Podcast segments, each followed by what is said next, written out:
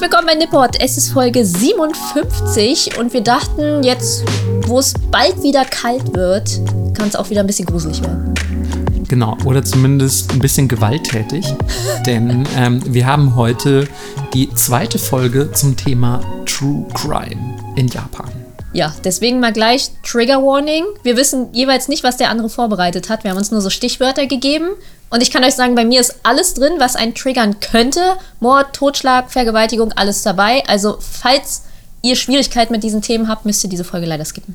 Genau, also ich würde das direkt auf alles Mögliche erweitern. Also hört diese Folge einfach nur, wenn ihr vielleicht hartgesottene True Crime Fans seid oder so. Mhm. Aber andernfalls müsst ihr vermutlich eher weghören, weil heute sind schon ein paar Knaller dabei, würde ich behaupten, die ja, ähm, ja doch ihresgleichen suchen. Ich habe auch wie immer versucht, irgendwie was Lustiges zu finden. Es muss ja nicht immer jemand sterben oder so. Mhm. Aber ich habe wieder nichts gefunden und dann war ich so, okay, dann nehme ich was Krasses. Ich habe mich tatsächlich, also bei mir war der Anspruch ein anderer. Ich habe mir tatsächlich einfach die Sachen angeguckt, wo ich dachte, Alter, die sind wirklich krass. also ich dachte, wenn sich die Leute schon die True Crime Folge anhören, dann müssen sie da jetzt auch durch. Okay. Ähm, also ihr bekommt heute die volle Gewalt geboten. Genau, also ein, ein wahres Bouquet an Grausamkeiten. Und menschlichen ähm, Abgründen. Äh, ich muss sagen, dieser Podcast ist eh ein einziger menschlicher Abgrund, aber ja. ähm, heute, heute gewähren wir euch auch den Einblick in ein paar andere, Nippot externe Abgründe. Ähm, bevor, wir, bevor wir aber so mega düster werden, würde ich einmal voll gerne Danke an alle Leute sagen, die ähm, mich letztes Wochenende auf der Animagic in Mannheim an unserem Stand oder, oder sonst wo auf der Messe, also auf der Convention, angesprochen haben und meinten so, ey, Marco von Egmont Manga? Ich liebe Nipport, ich feiere Nipport voll so. Geil. Und ähm, das ist tatsächlich mehrfach passiert. Und ähm, ja, ich fand's super schön, ähm, dass ja auch teilweise sogar Leute aus der Branche selbst äh, diesen Podcast hören, was mich auch ein bisschen unter Druck setzt, muss ich sagen. Aber es ist einfach voll schön. Also, wer hätte das gedacht, dass unser, unser kleines, nischiges Podcast-Projekt sich irgendwann ähm, so weit äh, spinnt, dass dann plötzlich irgendwo auf einer Messe Leute einen ansprechen und sagen: cooler Podcast, vielen Dank dafür. Ja, vielen Dank fürs Hören. Ja, ich muss auch direkt dazu sagen, äh, mir wurde mehrfach gesagt, ich soll doch bitte auch das an Melissa ausrichten. Deswegen, es sei hiermit ausgerichtet, Melissa. Ja, hat er gemacht. Hat er davor auch schon gemacht. Ich dachte, ich sag's nochmal on air, damit ich Beweise habe. damit es nicht später Schläge gibt. Ja, genau, äh, Melissa schlägt mich eh schon so viel. Und das muss langsam jetzt wirklich äh, ein bisschen reduziert werden. Ich trage hier im Winter immer lange Ärmel, weil ich überall so Brennnesseln von Melissa bekommen habe. Das geht gar nicht. Brennnesseln, wie lange habe ich das nicht mehr gehört seit der Grundschule?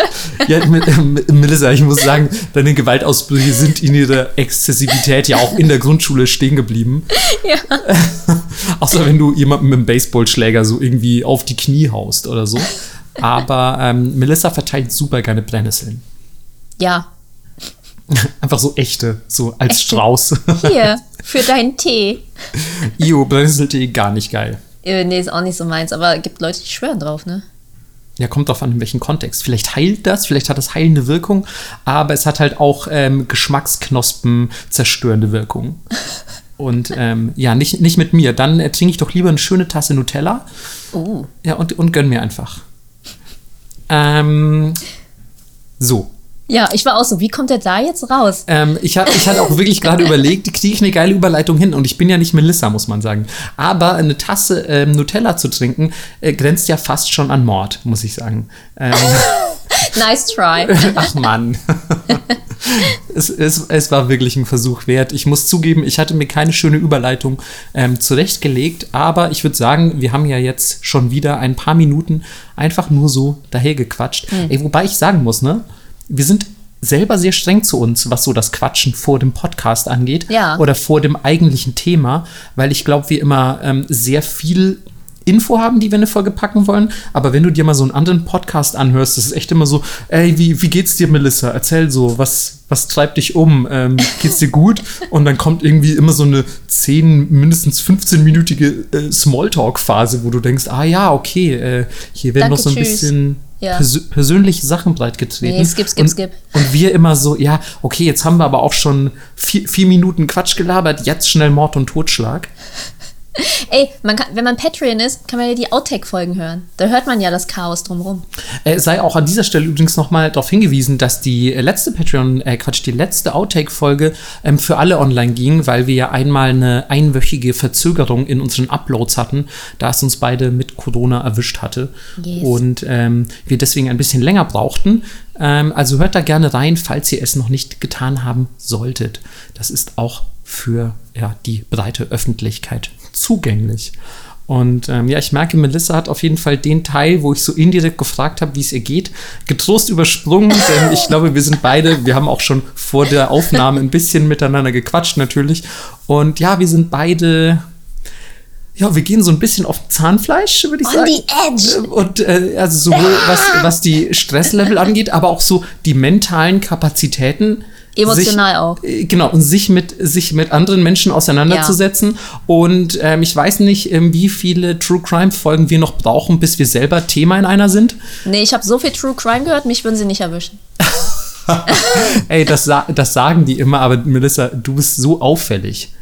Dich würde man locker erwischen. Ja, eben, weil ich so auffällig bin, dass alle denken, das ist fake. Wie einmal, als ich aus Versehen, das ist mein Geständnis jetzt hier, das ist mein True Crime Geständnis, Ach du Scheiße. habe ich ein Müsli geklaut. Aus Versehen. Ganz ich hatte ehrlich? das im Arm. Du bist so ein Judas. Echt. Pass auf, ich hatte das im Arm und hatte auf Und dem dachtest, Müsli. es wäre dein Kind. der Typ an der Kasse auch. Und habe Sachen so draufgestapelt und habe das alles so runtergenommen. Ja. Und habe das Müsli aber auch im Arm gehalten und habe es einfach nicht gecheckt, habe dann bezahlt und es so in meinen Dings gemacht. Und der Typ hat aber auch nichts gesagt an der Kasse.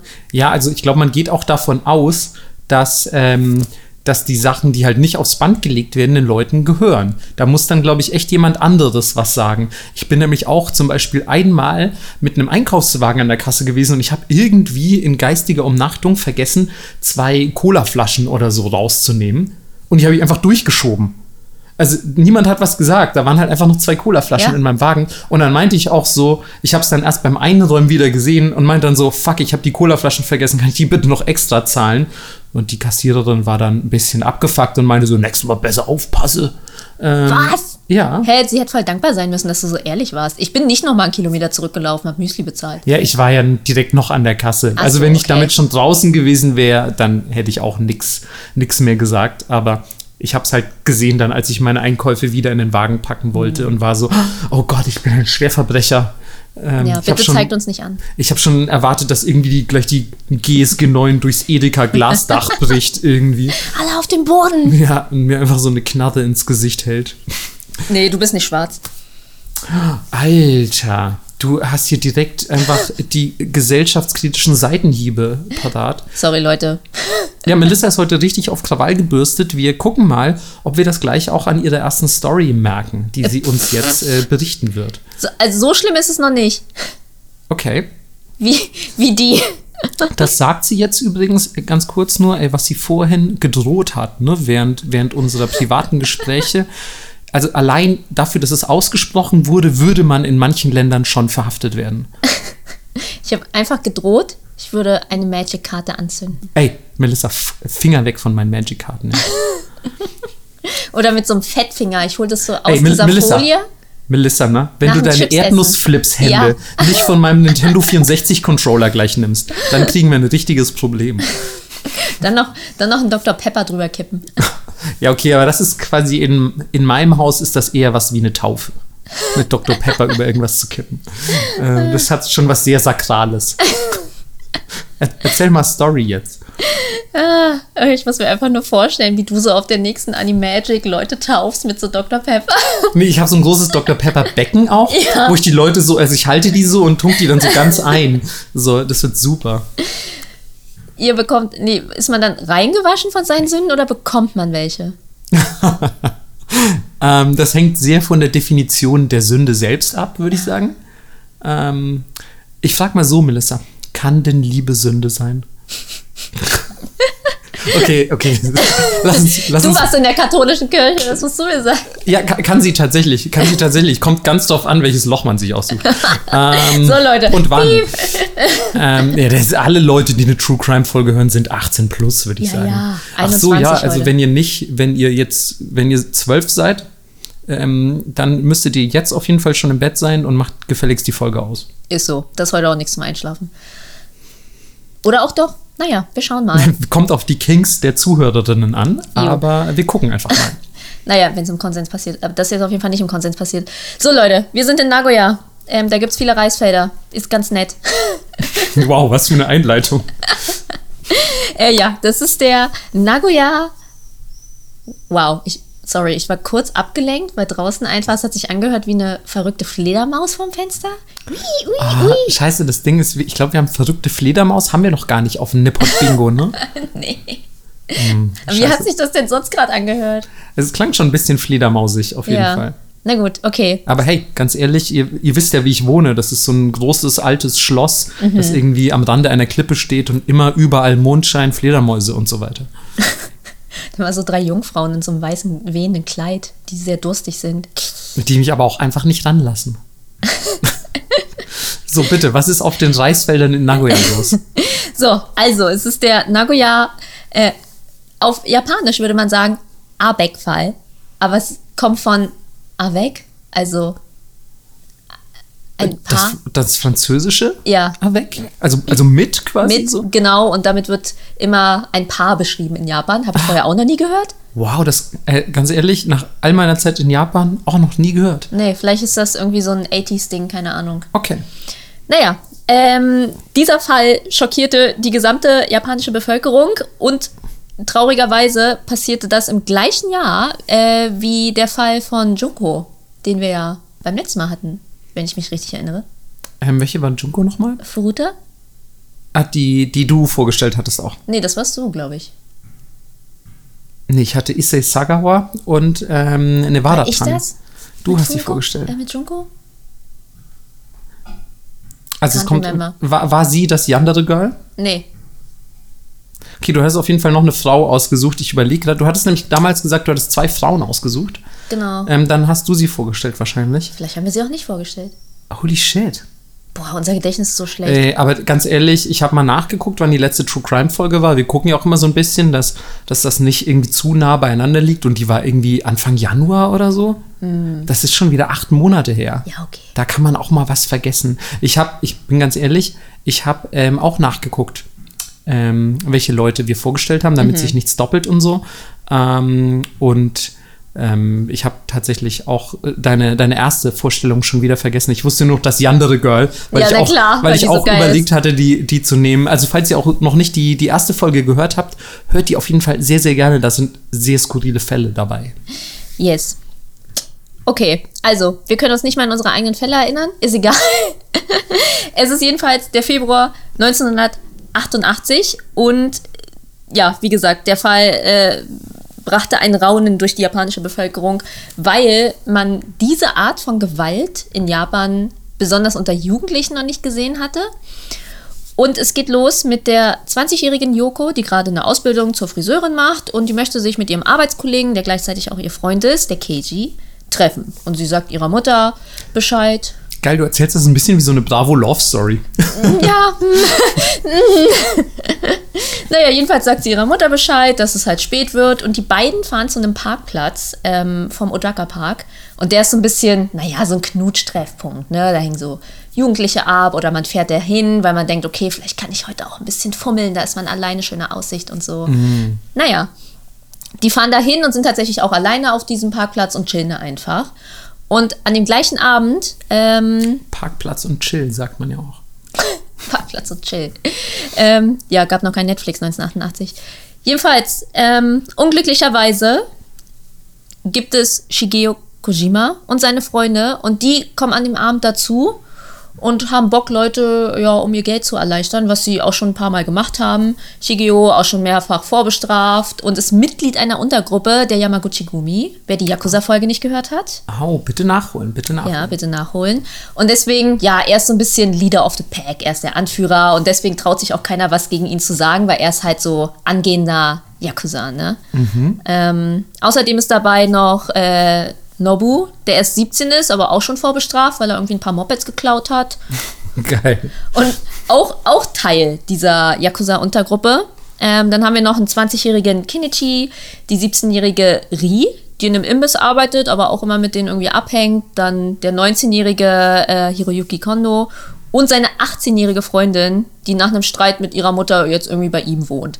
Klingt jetzt nicht so dramatisch, aber wenn man sich japanische Familienverhältnisse anguckt, weiß man schon, nee, zieht von zu Hause aus und zieht zu ihrem Freund schon ungewöhnlich. Auf jeden Fall. Ja, also das, das sagt so ein bisschen was darüber aus, wo die halt herkommen, was für einem Milieu die sich bewegen. Und halt ne, fast alle Teens und alle in Japan noch minderjährig. Wobei man dazu sagen muss, es ist ein bisschen anders mit, der, mit dem Erwachsenwerden in Japan. Da ist man ja erst ab 20 erwachsen. Genau. Naja, jedenfalls, ähm, wie schon gesagt, die haben mehrere Raubüberfälle begangen und die haben so, ja, immer die gleiche Abfolge, wie sie Leute überfallen. Die sind in zwei Autos unterwegs und suchen immer so Autos, die so ein bisschen abgelegen geparkt sind. Und ein Auto parkt neben dem abgelegenen Auto und das andere versperrt den Fluchtweg, damit die Leute nicht fliehen können. Und Macht Sinn. ja, genau das gleiche machen sie auch bei Yoko und Keiji, die ja auf dem ähm, Parkplatz sind, umzingeln das Auto, fangen an, die Fenster einzuschlagen. Ähm, und jeder, der weiß, wie viel Kraft man aufwenden muss, um Autofenster einzuschlagen, das ist einfach nur insane. Also, ich habe für Drehs schon auf Autos mit Brechstangen eingeprügelt und es ist einfach nichts passiert. So, ich bin auch nicht besonders stark, aber es ist einfach gar nichts passiert. Ähm, Also es ist auf jeden Fall nicht zu vergleichen mit einer handelsüblichen Scheibe, die man so im Haus hat. ja, genau. Wo man, wo man so mit einem Baseball durchwirft. Ja. Naja, also sie schlagen das Fenster ein ähm, und fangen dann natürlich auch an, auf die einzuprügeln. Also halten sie fest und prügeln die wirklich am ganzen Körper mit diesen japanischen Holzschwertern. Ah ja, so Kendo, Kendo-Trainingsschwerter wahrscheinlich. oder Genau. So. Ja. Ähm, zwei von der Gang fangen dann an, die Taschen auszuräumen, klauen das Geld. Und eigentlich wäre es ja damit getan. Ich wollte es gerade sagen, die waren ja auf Geld aus. So. Ja, genau. Also, okay, Leute verprügeln, Geld klauen. Und damit hätte das eigentlich enden können. Aber irgendwie findet jemand eine Eisenstange, ähm, fängt an damit die Windschutzscheibe zu, äh, die Windschutzscheibe, schwieriges Wort heute, zu zerkloppen und äh, tatsächlich dann auch auf die beiden drauf mit einer Eisenstange. Autsch, okay. Ähm, ja. Und Shigeo übernimmt so ein bisschen die Führung und äh, weist die anderen an, nur Keiji zu schlagen und fesselt dann Yoko und lässt sie dabei zuschauen. Ähm, und Keiji wird dabei so schwer verletzt, dass die Täter später im Verhör angeben, sie dachten, er wäre schon tot. Ah, okay, krass. Also waren sie auf jeden Fall bereit, sein Ableben in Kauf zu nehmen. Genau, und haben dann einfach immer weiter draufgeschlagen, weil der war ja, wir dachten, der ist schon tot. Ja, macht total Sinn, auf jemanden, der schon tot ist, mit einer Eisenstange einzuhauen. Alter Schwede. Ja, naja, jedenfalls fesseln sie ihn dann und lassen ihn erstmal in Yokos Auto liegen. Und naja, da Yoko ja auch schon gefesselt ist, Männer sind halt Arschlöcher, ähm, vergewaltigen sie alle. Hintereinander weg. Okay. Während, und das finde ich halt wirklich krass, die Mädels in dem Auto einfach weiter randalieren. Also, was ist das für eine abgefuckte Gruppendynamik irgendwie? Naja, jedenfalls, als sie da in dem Auto rumrandalieren, merken die, dass Keiji doch noch lebt und was macht man dann? Jetzt final töten? Ja, man prügelt auf jeden Fall weiter auf ihn ein. Okay, Ja. da ging es definitiv nicht nur ums Geld, würde ich sagen. Nee, also wirklich, ich kann mir das gar nicht vorstellen. So kurzer Reality-Check, keiner sagt was, niemand findet das irgendwie seltsam, keiner will mal intervenieren und irgendwie sagen, hör mal auf, die zu vergewaltigen. Das entzieht sich meiner Realität. Und du meintest, äh, habe ich das jetzt richtig verstanden? Da waren auch Mädchen in der Zwei. Gruppe. Und die fanden das total okay. Ja, Alles die haben klar. dann in dem Auto in der Zeit randaliert und KG weiter verkloppt. Alter Schwede, wirklich Ja. insane einfach. Naja, und stattdessen, dass mal irgendjemand sagt, das reicht jetzt, stacheln die sich halt immer weiter gegenseitig an, um dann zum Beispiel Zigaretten auf Joko auszudrücken. Und ähm, das Ganze geht dann so weit, dass sie Verdünner in ihren Intimbereich gießen und den dann wiederholt anzünden. Was? Und jetzt weiß ich übrigens, ganz kurze Unterbrechung, jetzt weiß ich, welchen Fall du mit Junko meintest. Junko ist natürlich die, die wir in unserer Yakuza-Folge vorgestellt haben. Ah, das war ganz True Yakuza-Folge Crime. Äh, Yakuza-Folge Ja. Nummer zwei ist das, glaube ich. Und ähm, da auch kurz, falls ihr das noch nicht gehört haben solltet, bevor ihr das hört, ultimative Triggerwarnung mit allem, was quasi Was hier auch ausgesprochen wurde. Ähm, denn das ist eine Story, die wirklich schwer zu toppen ist. Und ähm, jetzt bei deinen Beschreibungen gerade habe ich mich auch so sehr an den Fall erinnert gefühlt, Mhm. weil ich mich konnte mich nicht mehr an den Namen Junko erinnern. Ähm, und aber allein durch die Tathergangsbeschreibung, Ja. die du jetzt hier gerade ablässt, war mir klar, ach so, den Fall meinst du. Okay, gut, dass wir das geklärt haben. naja, jedenfalls, ähm, das, das ist das Einzige, womit ich mir das so ein bisschen erklären kann.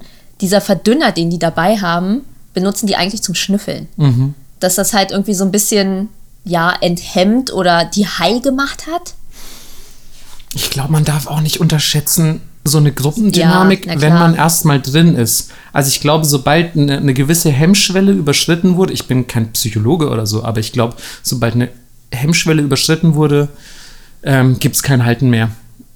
Und wenn Leute eh schon ein bisschen so im kriminellen Spektrum unterwegs sind, Ja. also da ist die Hemmschwelle, glaube ich, dann eh ein bisschen niedriger. Ja. Also wenn du eh schon Leute verhaust, Autos zerstörst, Eigentum nicht achtest und so Sachen klaust, dann, ähm, dann äh, glaube ich, fällt es dir nicht mehr ganz so schwer, auch jemanden wirklich schwer zu verletzen oder gar zu töten. Ja, aus im, Spaß halt. äh, Im Vergleich zu jemandem wie jetzt quasi uns beiden, die einmal aus Versehen ein Müsli geklaut haben Ja. oder so ähm, und sich bis heute quasi dafür irgendwie schämen. Shave, ja.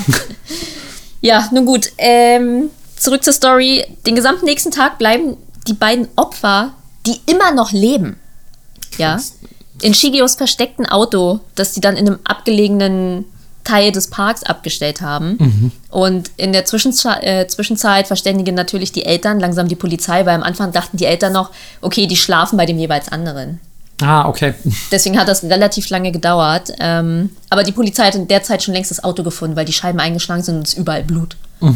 Ähm, naja, in der darauffolgenden Nacht beschließt die Gruppe dann, die beiden zu töten, weil, ah, die haben ja unsere Gesichter gesehen, öh, und fahren dann mit denen nach Nagakte auf den Usuka-Friedhof. Ähm, und dort strangulieren sie dann Keiji mit einer Wäscheleine, einer rechts, einer links und spielen dabei Tauziehen. Alter, okay. Das Rauchen sind ja, das und sind ja machen Witze. feudale Foltermethoden. Ja. Und dann denkt, ne, Shigeo, so der Anführer, ach, weißt du was? Ähm, wir wollten zwar Yoko töten, die das auch alles mit ansehen muss die ganze Zeit. Aber weißt du was? Die nehme ich mit zu mir und dann vergewaltigen wir sie einfach nochmal alle. Ja. Während sie, und das ist die Aussage der Täter, darum fleht, auch endlich getötet zu werden. Oh Gott. Ja. Oh Gott, oh Gott, oh Gott. So den gesamten darauf folgenden Tag, sie ist immer noch am Leben, am Leben verbringt sie dann wieder in seinem Wagen, bis sie dann am Abend wieder mit ihr, ähm, mit dem toten Keiji im Kofferraum übrigens, wieder zum Friedhof fahren und sie auf dem gleichen Grab wie Keiji strangulieren. Alter, das ist, das klingt so cineastisch und überdreht. Das kann man gar nicht glauben, dass das Ja. wirklich passiert ist. Oder? Übel. Auch, auch wie lange die Leute Zeit hatten, über das Ganze nachzudenken und es dann trotzdem immer Dass nicht irgendwann so eine moralische Komponente zumindest noch reingekommen ist, Ja. ne, wo du sagst, so, warte mal, ey, vielleicht ist jetzt auch wirklich mal gut, vielleicht sollten wir aufhören oder so. Genau. Ja, also dann ähm, haben sie dann tatsächlich auch Yoko erwürgt, stranguliert und ähm, die Gruppe fährt dann in einen Wald in Ayama, also nochmal ungefähr zwei Stunden von da, und vergraben dort die Leichen.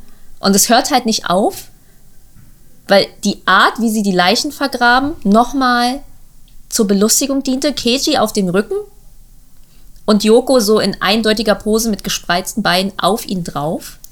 Oh, Arme verschlungen und Shigeo gibt später im Verhör an, er hätte das gemacht, um seine Freunde halt einfach weiter zu belustigen. ey, das dann auch, also weißt du, dass da so, also das ist so soziopathisch losgelöst von allem, was so das menschliche Miteinander irgendwie ausmacht. Ja. So, das ist einfach so zur Belustigung, da noch solche Sachen zu machen. Es das ist ist halt verrückt. das, das ist halt das Abgefahrene. Ja. Ja, das einzig Erfreuliche daran ist, dass ähm, ja, direkt am nächsten Tag die Polizei vor Shigeos Wohnung steht, in der die Gruppe gerade darüber diskutiert, ob die jetzt flüchten sollten oder nicht, weil Zeugen sein Auto in der Nähe gesehen haben und anhand von der Beschreibung, weil er ja eh schon bekannt war, ähm, war die Polizei so, okay, ja, wir wissen genau, wer das ist. Und die nehmen natürlich alle sofort fest, sind ja auch alle an einem Ort, sehr praktisch. Ja, okay. Und alle gestehen auch sofort, was ich krass finde. Alle sind so, jo.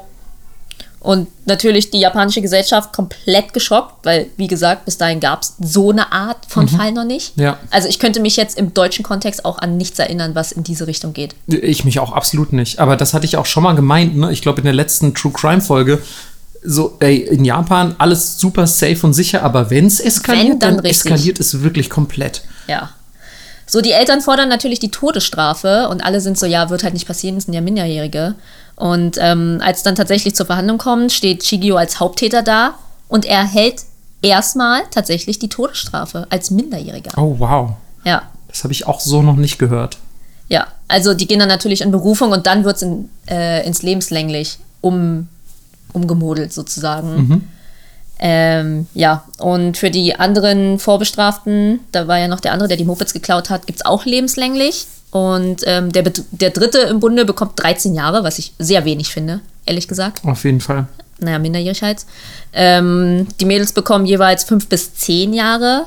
Heißt auch, alle außer die zwei, die lebenslänglich bekommen haben, sind inzwischen wieder draußen.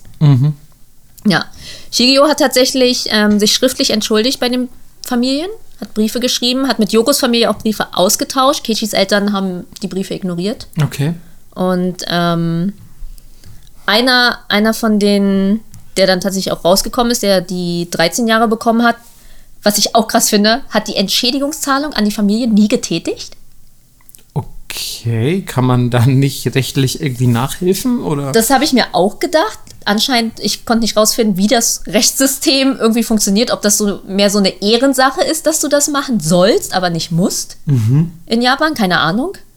Ähm, ja, also es wäre halt schon jetzt ehrenhaft von dir, lebenslänglich ins Gefängnis zu gehen. Aber du musst nicht. du musst nicht. Ja, also Okay, das ist ja mega weird. Ja, also Shigeo ähm, und Ri, das sind die einzigen beiden, die ihre Zahlung tätigen noch. Alle anderen, ja, never seen, never heard. Okay, ich finde es zumindest, also erstmal total daneben ähm, und ich finde es irgendwie absolut verrückt, dass man da als, als äh, Staatsorgan ähm, nicht irgendwie nachhilft, sage ich mal. Ja. So, also entweder du zahlst das oder du gehst halt wieder zurück in den Knast. So, fertig.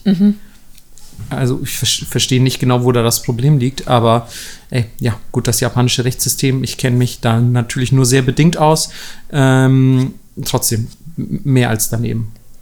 Ja, also als ich das alles gelesen und gehört habe, ich war echt schock einfach. Ja, total, Mann, vor allem auch immer Minderjährige und so, das, dieses, dieser Hang zur völlig überbordenden Gewalt. Ja. Crazy einfach.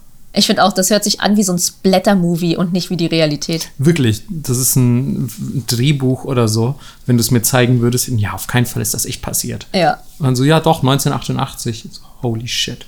Naja, und nach diesem Fall und den von Junko haben sie ja dann die Gesetze überarbeitet, was äh, so Verurteilung von Jugendlichen eingrenzt und was nicht. Lustig, weil ich habe ähm, heute einen Fall dabei, der ebenfalls zu einer Gesetzesüberarbeitung geführt hat, äh, was das Täteralter angeht und die Verurteilung von Jugendlichen. Und beim letzten Mal wurde ja auf Basis des Nevada-Tan-Falls, also das Sasebo Slashing, wie man es gerne im Internet reißerisch bezeichnet, ähm, auf Basis dessen wurde ebenfalls ähm, das Alter angepasst. Also krass, dass die da immer, immer nachhelfen mussten, weil anscheinend gerade Teenager in Japan Durchdrehen. und, und zwar halt die krassesten aller Morde dann begehen. Ja. Aber wundert dich das bei dem Schulsystem? Nee, tatsächlich nicht so richtig. Ja. Ähm, ich hätte tatsächlich eine Geschichte, die mit dem Schulsystem im Zusammenhang steht. Na dann gönn mal. Und zwar sind es die Kobe-Kindermorde. Ähm, Okay. Also es ist ein Titel, der ja schon nicht allzu vielversprechend sein dürfte, was die, ähm, ja, die Erfreulichkeit dieser Geschichte angeht. Also es ist auf jeden Fall eine genauso düstere ähm, und, und äh, dramatische Story. Ähm, ich habe ja beim letzten Mal schon eine, eine Geschichte über, ja, wie gesagt, Nevada-Tan erzählt. Und ähm, auch diesmal handelt es sich wieder um einen Teenager, der ähm, diese Morde begeht und ähm, allerdings einen, einen männlichen Teenager diesmal. Äh, wir befinden uns, äh, wie gesagt, in Kobe, ähm, einer japanischen Stadt in Kansai, also in Westjapan. Und ähm, dort befinden wir uns im Distrikt Suma im Jahr 97. Es ist ein mittelwarmer Mai. Und ja, wir müssen uns vorstellen, Kobe ist ja 1995, also zwei Jahre zuvor, erst vom, von einem der schwersten ähm, Erdbeben der japanischen Geschichte eigentlich getroffen und krass zerstört worden. Ähm, und man befindet sich natürlich immer noch im Wiederaufbau. Sowas ist nicht einfach mal in zwei Jahren erledigt. Das heißt, die Gesellschaft war noch sehr gebeutelt von diesem Erdbeben, das insgesamt 6434 Tote gefordert wow. hat, 15.000 Verletzte und das 300.000 Leute obdachlos gemacht hat. Krass. Das musst du dir mal vorstellen, in welchem Zustand diese Stadt war. Ja. Also es ist schon keine besonders rosige Ausgangslage. Und ähm, bevor wir uns wieder dem Mai widmen, gehen wir mal ganz kurz in den März. Und zwar am 10. März des Jahres 97 wurde eine Gruppe von jungen Schulmädchen in Suma von jemandem mit einem Hammer attackiert, Was? haben diese Mädchen ausgesagt. Und glücklicherweise ähm, konnten all diese Mädchen relativ, also für eine Hammerattacke, verhältnismäßig unverletzt entkommen. Doch dann, kaum eine Woche später, wurde im gleichen Distrikt die zehnjährige Ayaka Yamashita ähm, von ebenfalls wieder einem Mann mit einem Hammer oder manche anderen ähm, ähm, ja, Berichte sprechen auch von einem Stahlrohr, wo wir wieder beim Stahlrohr mhm. wären, und einem Messer angegriffen und leider auch getötet. Ähm, also Ayaka Yama und leider auch getötet. So. Ähm, eine Stunde später wurde in der gleichen Nachbarschaft direkt eine Neunjährige angegriffen, die allerdings überlebt hat und mit schweren Stichverletzungen im Bauchbereich ins Krankenhaus eingeliefert werden musste. Ähm, des Weiteren wurden während dieser Tage vermehrt tote Tiere in der Nachbarschaft gefunden. Oh Gott, so Klischee, ne? Total Klischee. Aber überleg dir das mal. Also du hörst, also innerhalb von einer Woche, so in deiner Nachbarschaft, wird irgendwie eine Gruppe von Schulmädchen mit einem Hammer attackiert. Mhm. Dann tötet jemand tatsächlich ein zehnjähriges Mädchen und greift eine Stunde später ein neunjähriges Mädchen an und tötet diverse Haustiere oder wilde Tiere. Also da auf jeden Fall schon eine, eine sehr ja, bedrohliche und natürlich auch ähm, wahnsinnig erschreckende äh, Stimmung und Zustände. Und ähm, dann ist es erstmal wieder ein bisschen ruhiger für einen knappen Monat bis zum 27. Mai, als die Schülerinnen der Tainohata Grundschule morgens zur Schule kommen und ähm, ja, den Kopf ihres, Mit äh, ihres Mitschülers Jun Hasse, der elf Jahre alt war, ähm, am Schuleingang, am Schultor finden. Der Fall. Mhm. Je, nach, ähm, je nach Bericht ähm, lag er einmal quasi am Schultor und einmal steckte er auch quasi oben auf dem Schultor drauf. Also wurde quasi so darauf gepfählt. Ich weiß tatsächlich nicht, was stimmt. Ich habe beide Versionen gefunden. Ähm, und ja, wie sich dann herausstellt beim Eintreffen der Polizei, ähm, wurde Johns Kopf mit einer Handsäge abgetrennt. Die Augen wurden entfernt und der Mund wurde von Ohr zu Ohr quasi aufgeschlitzt. Also, ähm, also ich glaube, man muss es sich ein bisschen vorstellen wie so Joker vielleicht aus ja. Batman, aber halt eben Itchy the Killer. Noch, noch, viel, noch viel krasser oder Itchy the Killer, also ein wahnsinnig grauenhafter Anblick. Und ähm, im Mund von John Hasse befindet sich eine Notiz, die in roter Tinte geschrieben wurde. Und ja, ich übersetze es mal sehr frei. Ähm, das Spiel beginnt. Versucht doch, mich aufzuhalten, ihr dämlichen Polizisten. Ich will Leute sterben sehen. Ich finde es aufregend zu morden. Für meine bitteren Jahre muss es blutige Vergeltung geben. Also auch eine. Auch wie im Film. Auch eine Ansage. Des Weiteren befindet sich auf diesem Zettel ein, ähm, ja, beziehungsweise zwei englische Worte und zwar School Kill. Ähm, allerdings wurde Schule ähm, ohne C geschrieben, dafür aber mit Doppel-L. Also es wurde auf jeden Fall sehr falsch geschrieben. Und am Ende, am unteren Rand dieser Notiz, findet sich tatsächlich wie bei den Zodiac-Morden ähm, ein rotes Kreuz. Mhm. Und wenig später entdeckt dann auch die Polizei in der Nähe dieser Schule ähm, den Körper von Jun Hasse, der ja un unweit der Schule quasi auf einem Hügel liegt. Ähm, und am 6. Juni kommt dann ein Brief an die Kobe Shinbun, also an die, an die Kobe-Zeitung, ähm, und der ja vermeintlich vom Mörder geschickt wurde, der sich Seto Sakakibara nennt. Und das Tolle daran ist, es ist ein absoluter Edgelord-Name. Der wird nämlich geschrieben mit den Kanji für Alkohol, Teufel, Rose, Heiliger und Kampf. Okay. Also quasi alle ja, vermeintlichen Badass-Worte so ein mhm. bisschen zusammen, zusammengewürfelt, um einen Namen daraus zu machen. Und ähm, ja, dieser Brief, der da an die Zeitung geschickt wurde, der spricht davon, dass ähm, der Mord stattgefunden hätte, also der Mord an Jun Hasse, äh, der, der Mord von, von ähm, Ayaka Yamashita, der äh, im März stattgefunden hatte, der wird, soweit ich weiß, nicht darin erwähnt. Ähm, aber der Mord hat auf jeden Fall an Jun Hasse stattgefunden, wegen äh, des ja deutlich zu krassen Schulsystems, das man in Japan vorfindet. Also der Druck sei viel zu groß mhm. und das Mobbing unter den Schülern sei viel zu intensiv. Also es wird nur gemobbt, also die Stimmung ist scheiße und das Schulsystem vernichtet quasi seine Schüler mit dem immensen Druck, den es aufbaut. Ähm, sind auch tatsächlich beides sehr reale Issues so in Japan. Ja, ist nicht gelogen, aber es ist kein Grund, Leute zu töten. Absolut. Und ähm, Außerdem steht in diesem Brief, ähm, es ist ein großer Fehler zu denken, ich werde ein Mörder, der nur Kinder tötet.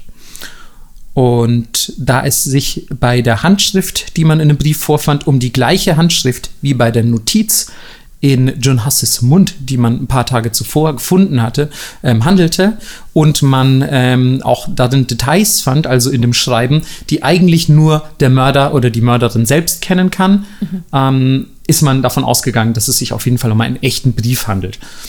Und natürlich laufen die Druckerpressen sofort heiß und man sagt sich, holy shit, was zum Teufel haben wir hier für einen Fall an unserer Hand? Mhm. Und die Kobe Shinbun berichtet natürlich sofort über diesen Brief, ähm, woraufhin der Mörder in Kürze einen zweiten Brief schickt. Einen sehr wütenden Brief, in dem er unter anderem zum Beispiel Kinder als ähm, dreckiges Gemüse, Zitat, als dreckiges Gemüse bezeichnet und ähm, ankündigt, drei Kinder pro Woche zu töten, sofern man nochmal falsch über ihn berichten sollte. Denn ähm, sein Name wurde in den ähm, Zeitungsberichten der äh, Kobe Shinbun falsch geschrieben. Also dieser ausgedachte Edgelord-Name mit äh, Ich bin ein, keine Ahnung, Blutteufel, heiliger Alkohol, Kampf, was auch immer. Mhm.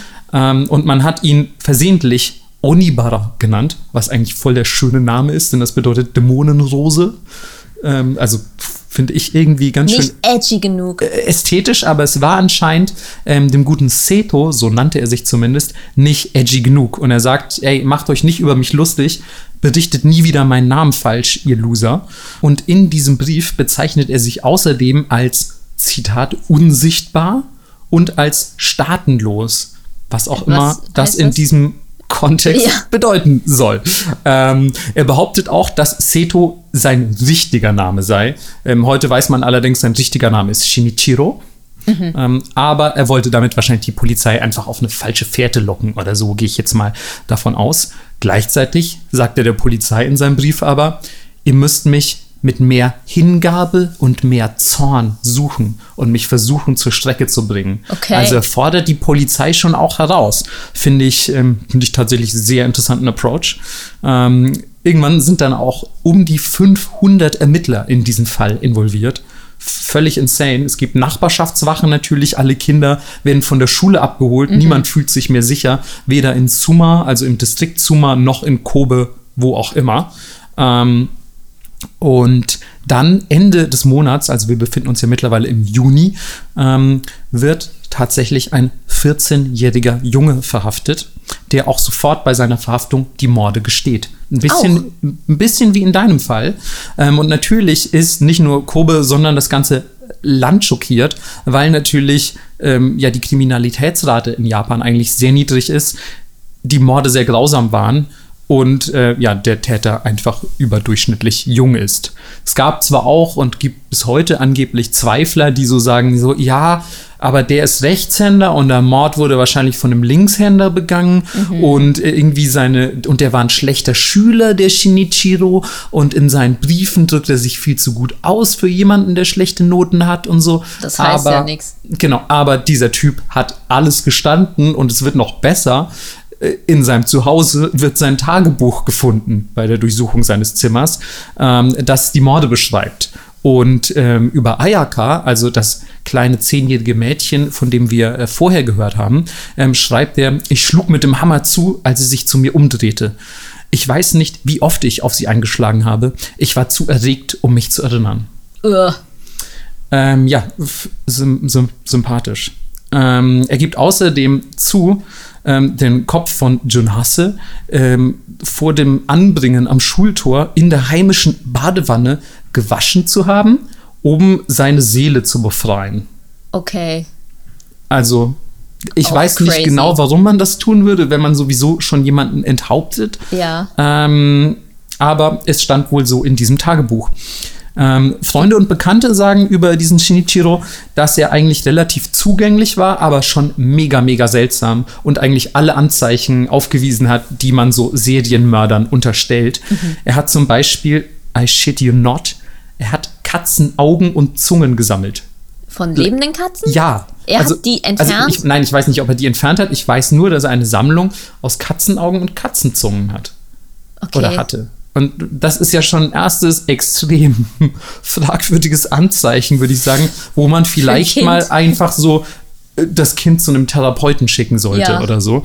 Ähm, er hat Messer mit zur Schule gebracht, ähm, was auch weird ist, finde ich, ähm, vor allem in dem jungen Alter. Er hat auch in seinem Tagebuch geschrieben, dass ihm diese Messer Sicherheit geben. Also er fühlt sich dann nicht so verwirrt und aufgeregt. Das, das beruhigt ihn, ein Messer zu haben. Mhm. Und ähm, was ich auch sehr, sehr grausam fand, ähm, alle Frosch-Fans bitte kurz weghören.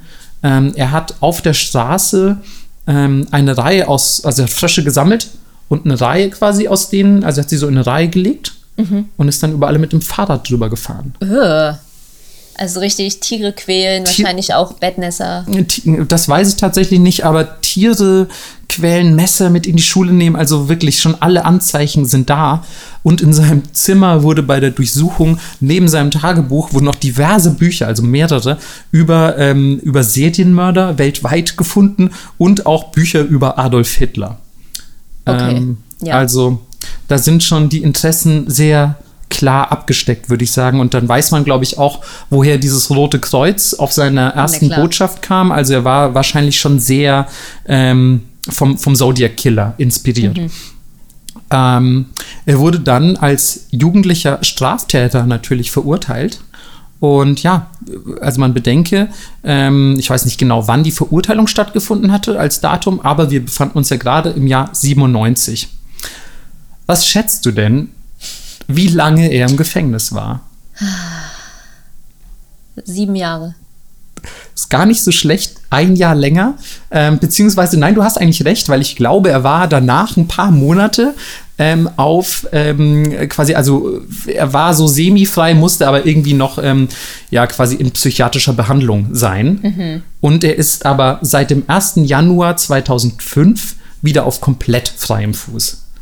Und also dafür, dass man ein kleines Mädchen auf offener Straße mit einer Eisenstange totgeprügelt hat und einen Mitschüler enthauptet hat und mit einer Handsäge da irgendwie am Kopf zu schaffen sich gemacht ja. hat. Alter, da, das, solche Leute musst du unabhängig von ihrem Alter, also ich weiß nicht, ob ich mir das nur einrede oder ob ich da zu streng bin, aber ich, also die kann man nicht wieder auf die Gesellschaft loslassen. Oder unter Beobachtung. Unter Beobachtung, ich weiß nicht. Und vor allem nicht, nicht 2005 schon wieder. Ja. Also ich weiß, ich weiß ja nicht. Ey, also ich denke ähm, mir auch immer so, wenn du ein Elternteil bist, der das Kind verloren hat oder die das Kind verloren hat, Ey, für mich wäre der Freiwild, ne? Ciao. Also, äh, da geht es nämlich auch direkt weiter, denn er hat ähm, Entschuldigungsbriefe an die Familien der Opfer geschrieben. Okay. Das war aber auch das erste Mal, dass er sich entschuldigt hat. Also während des Prozesses war es wohl noch nicht so weit. Es musste erst in ihm reifen. Ähm, ich habe gehört, die Eltern von ähm, John Hasse haben auch quasi sich nie wieder mit ihm auseinandergesetzt. Ähm, und die Eltern von Ayaka, dem kleinen Mädchen, haben wohl zumindest ähm, auf den Brief geantwortet. Ähm, aber natürlich kann da, glaube ich, von, von Vergebung oder so keine Spur sein. Ähm, es wird allerdings noch schlimmer. Ihr erinnert euch vielleicht an Issei Sagawa, dem Kannibalen aus der Ja. letzten Folge. Ähm, genauso hat nämlich auch unser lieber Shinichiro 2015 ein Buch über seine Taten geschrieben. Denn warum sollte man denn nicht vermarkten, wenn man ein krasser Typ ist? Also klar, kann man ja einfach mal bringen. Ähm, vor allem hat er Dinge geschrieben in diesem Buch, die so seine Entschuldigungen in leicht unglaubwürdiges Licht rücken, würde ich jetzt einfach mal sagen. Ähm, über Hasses Kopf vor dem Schultor schrieb er zum Beispiel: Ich sage euch, es war ein wundervoller Anblick. Was? Finde ich an sich eine problematische Aussage, wenn ich ehrlich bin. Aber es wird noch besser. Er gibt in diesem Buch nämlich auch zu, zu Hause beim Waschen des Kopfes eine, Zitat, eine Tat weit grausamer als Mord begangen zu haben. Und ähm, ich sag mal so, die ähm, Spuren, die an diesem Kopf bei der Obduktion äh, entdeckt wurden, bestätigen dies. Oh, oh. Was er genau mit diesem Kopf gemacht hat, ähm, das überlasse ich eurer Fantasie. Ähm, ja.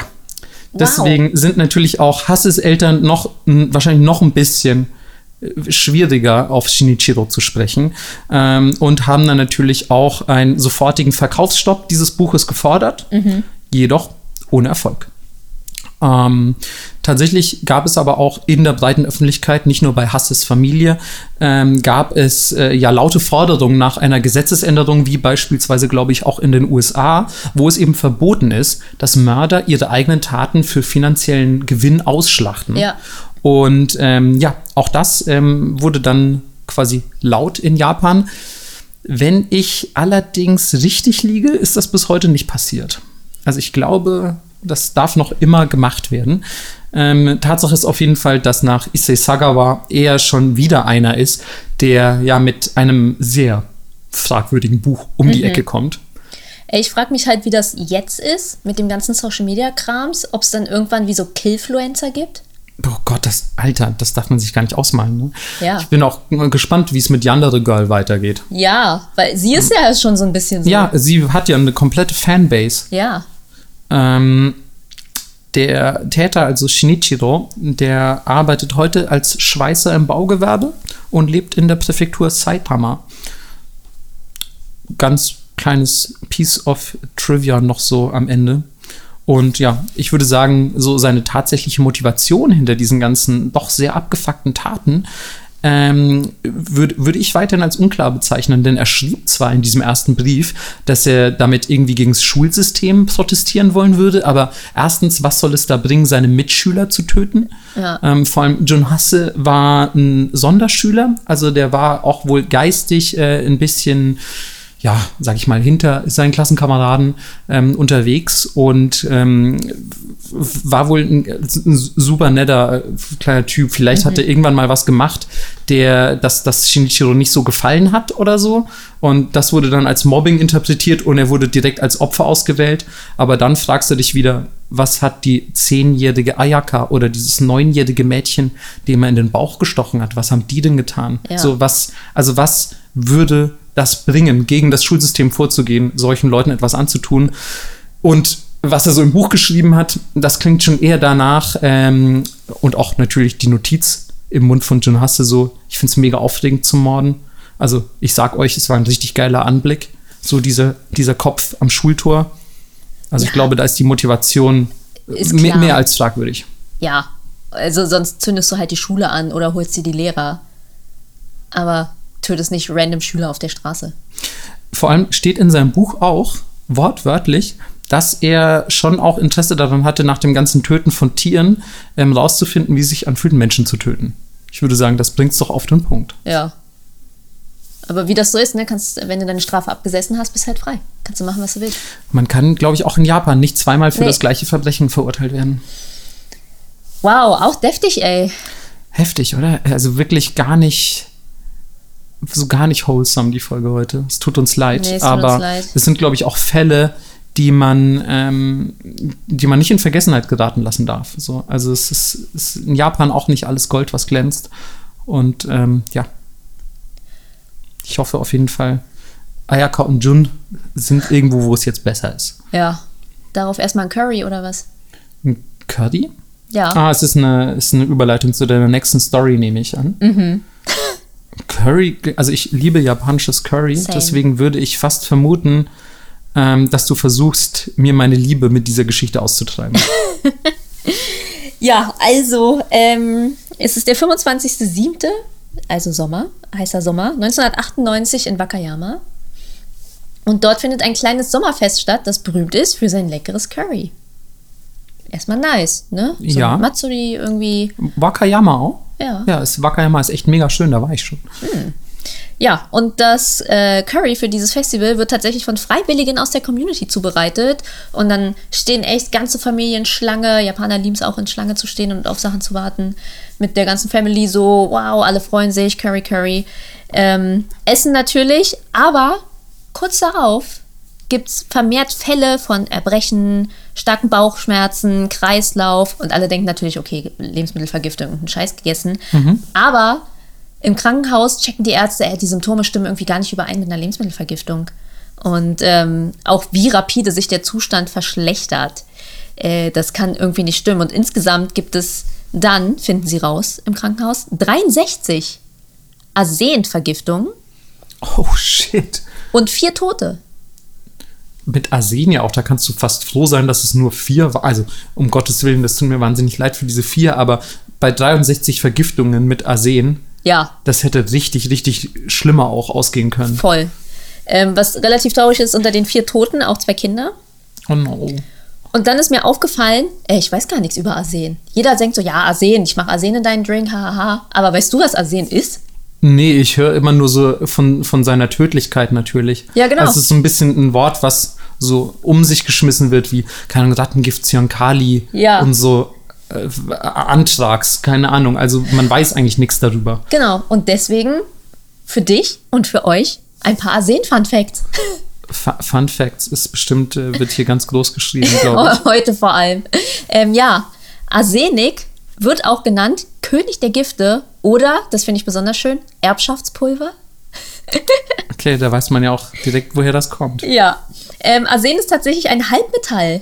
Das bedeutet, ne, es hat die Eigenschaften eines Metalls und mal die eines Nichtmetalls, je nachdem, in welcher Form es vorkommt.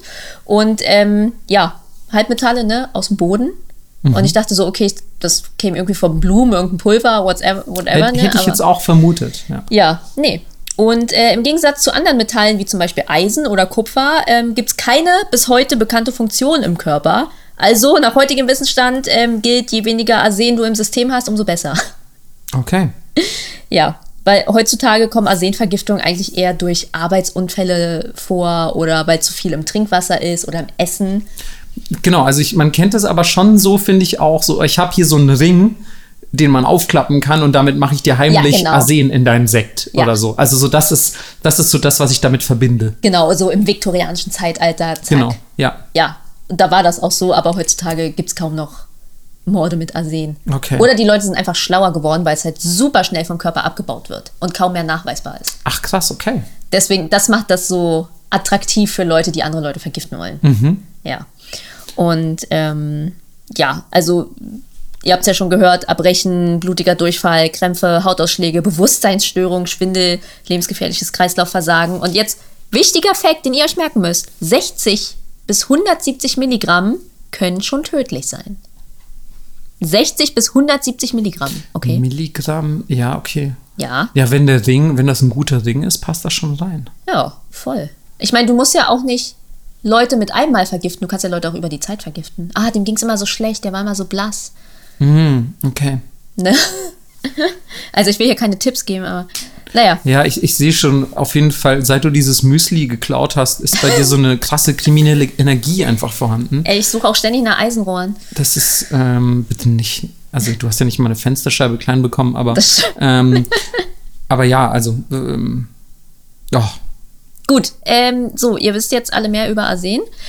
Jedenfalls beginnt direkt eine Polizeiermittlung. Ist man gar nicht gewöhnt von den Bullen, dass mal so schnell geht. Und die finden. Melissa, jetzt auch noch die Staatsorgane kritisieren. Sorry, Heilige alle Scheiße. außer Markus Papa. ähm, ja. Oh nein, das wird mein Onkel gar nicht gerne hören. Und der bestimmt auch. äh, Die hören diesen Podcast, glaube ich, nicht. Alles gut, Melissa. so, also du, Leute, du musst Poli- dein 1-3-1-2-Tattoo nicht verstecken. direkt so au- auf dem Hals. so, Leute, also die Polizeiermittlung beginnt und man findet einen kleinen Becher mit Arsenspuren beim Festival am Tatort. Wie dumm. Also hat die Person dann einfach die Tatwaffe da liegen lassen. Ja, nie so schlau. Immer, immer sehr clever. Ja. Und der Verdacht fällt sehr schnell auf die 37-jährige Hayashi Masumi, weil Zeugen haben sie am Currystand gesehen und sie hat auch Zugriff auf Arsen, weil ihr Mann nämlich in der Schädlingsbekämpfung arbeitet. Oder haben die aber auch irgendwie so schnell eins und eins zusammengezählt, fand ich. Ja, es ging sehr fix irgendwie. Also wenn du jetzt so sagst, so, ja, die Arsenhändlerin hat auch den, den Currystand betrieben. So, dann sage ich, ja, okay, fair enough. Aber Ja. dass man direkt so auch die Familienverhältnisse mit einfließen lässt und so. Ja, manchmal bin ich auch so von Ermittlungsarbeit, finde ich auch manchmal wirklich schon schwer interessant, wie sowas zustande kommt. Ist es auch, aber du kommst ja aus einem Dorf. Da weiß doch jeder, was alle machen. Ja, okay, das stimmt schon. Ist ja nicht Tokio. Ja. Mhm. Doch, du hast tatsächlich recht. Oder? Das ist doch Ja. hier der. also wenn jetzt, glaube ich, zum Beispiel jemand in unserem Dorf, ähm, wo ich herkomme, ähm, mit einer Schrotflinte erschossen werden würde, da würde sich selbst für mich als Nichtermittler der Kreis der Verdächtigen sehr schnell einengen, weil es wird wahrscheinlich einer von den Jägern sein Mhm. oder jemand, der quasi im Haus eines Jägers wohnt und Zugriff auf diese Waffe hat. ja. Ja, Ah ja. Du, hast, du hast völlig recht, Melissa. Ich sehe, das ist nicht die erste True Crime-Folge in deinem Leben. Nun gut, ähm, der Laborbefund zeigt tatsächlich auch, dass das Gift im Curry und das bei denen zu Hause übereinstimmt. Oh, wow. Okay, ne? Und dann, naja, nehmen sie die natürlich fest, ist ja klar. Und nach der Festnahme stellt sich heraus, dass sie früher Versicherungsvertreterin war und mehrfach schon Versicherungsbetrug begangen hat. Du hast auch so Leute mit kriminellen Vorgeschichten, ne, die Bock haben, irgendwie, Weiterzumachen. äh, sag ich mal, einfach noch eine Schippe draufzulegen. Ja. ja, es gibt ähm, außerdem zu dem Versicherungsbetrug auch noch drei Fälle von versuchter Vergiftung, um dann an die Lebensversicherung zu kommen. Oh Mann, okay. Ja. Also für die sieht es gerade in meinem Kopf zumindest richtig schlecht aus bei der Verhandlung. Voll. Und vermutlich hat sie auch versucht, den Ehemann zu töten, aber das wurde nicht bestätigt. Ja, und später hat man rausgefunden, sie hat 1000 Gramm, also, ne, ein Kilo, Ja, in, in das Curry gemacht. in das Curry gekippt. 1000 Gramm Arsen. Da muss man erstmal seinen Finger ranbekommen, ey. Oder? Und vor allem, also, wenn du sagst, 60 Milligramm können tödlich sein Ja. und du machst ein Kilo Arsen rein. Da lief das echt noch richtig gut. Ich wollte es gerade sagen, da, Alter, das ist ein absoluter Wahnsinn dann Ja. für meine beschränkten Giftmischerverhältnisse, ähm, dass, dass da nicht mehr, dass da nicht mehr passiert ist. Ja, vielleicht wurde das irgendwie abgeschwächt durch die Hitze oder so. Ich habe keine Ahnung. Ach so, das kann natürlich. Also ich- ja, wir, ne, wir ich wissen einfach Ahnung. zu wenig über die Chemie. Ja, also falls ihr in diesem Feld arbeitet und äh, richtig Ahnung habt, dann schickt uns gerne äh, was rüber. Wir werden das dann im nächsten, in der nächsten Folge aufklären. Sehr gerne.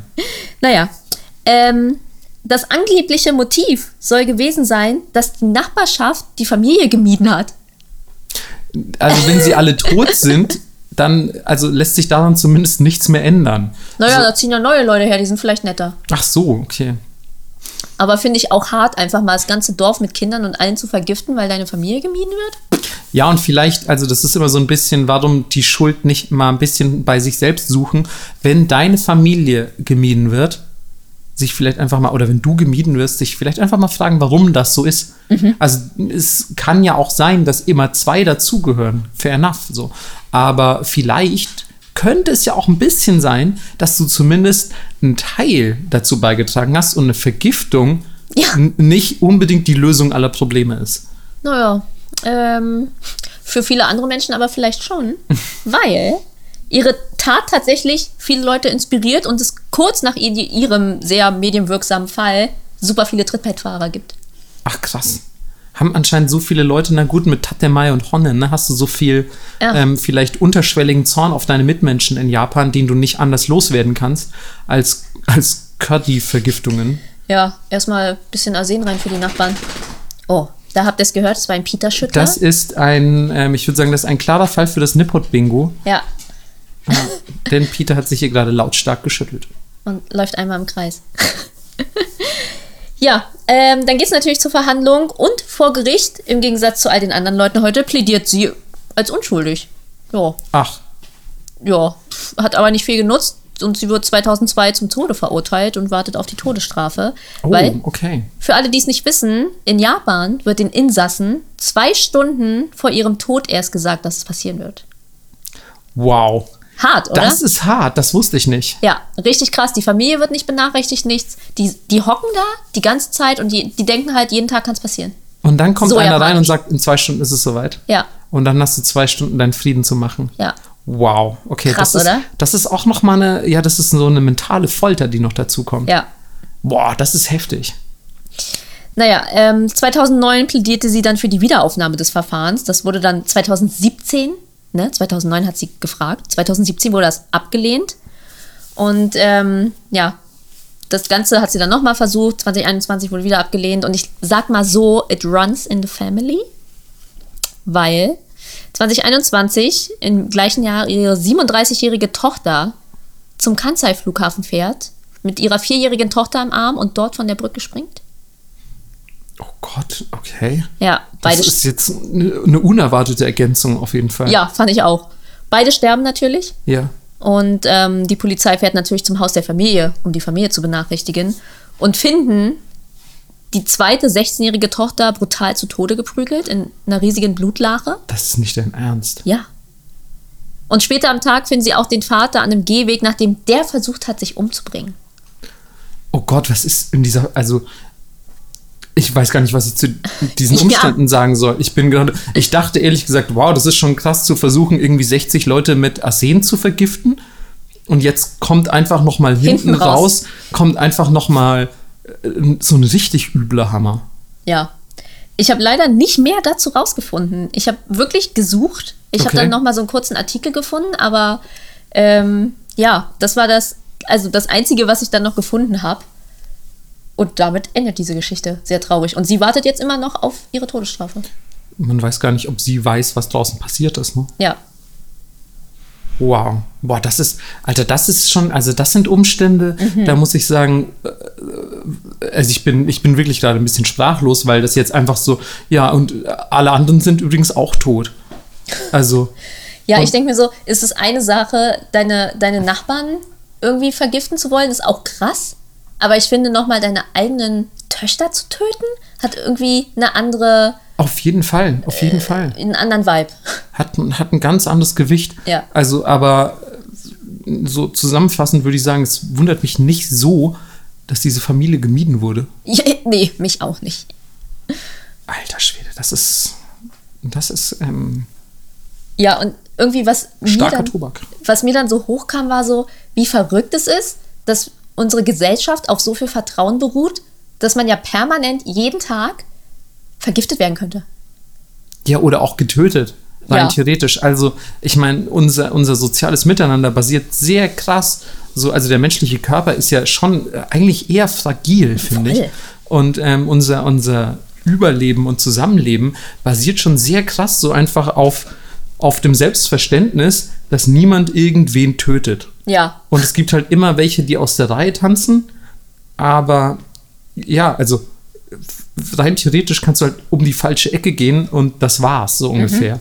Also man, man vergisst quasi ja die eigene Fragilität so ein bisschen, ne? Und wie, wie schnell das alles gehen kann, solltest du in der Art soziopathische Kreise hineinstolpern. ja, Übel.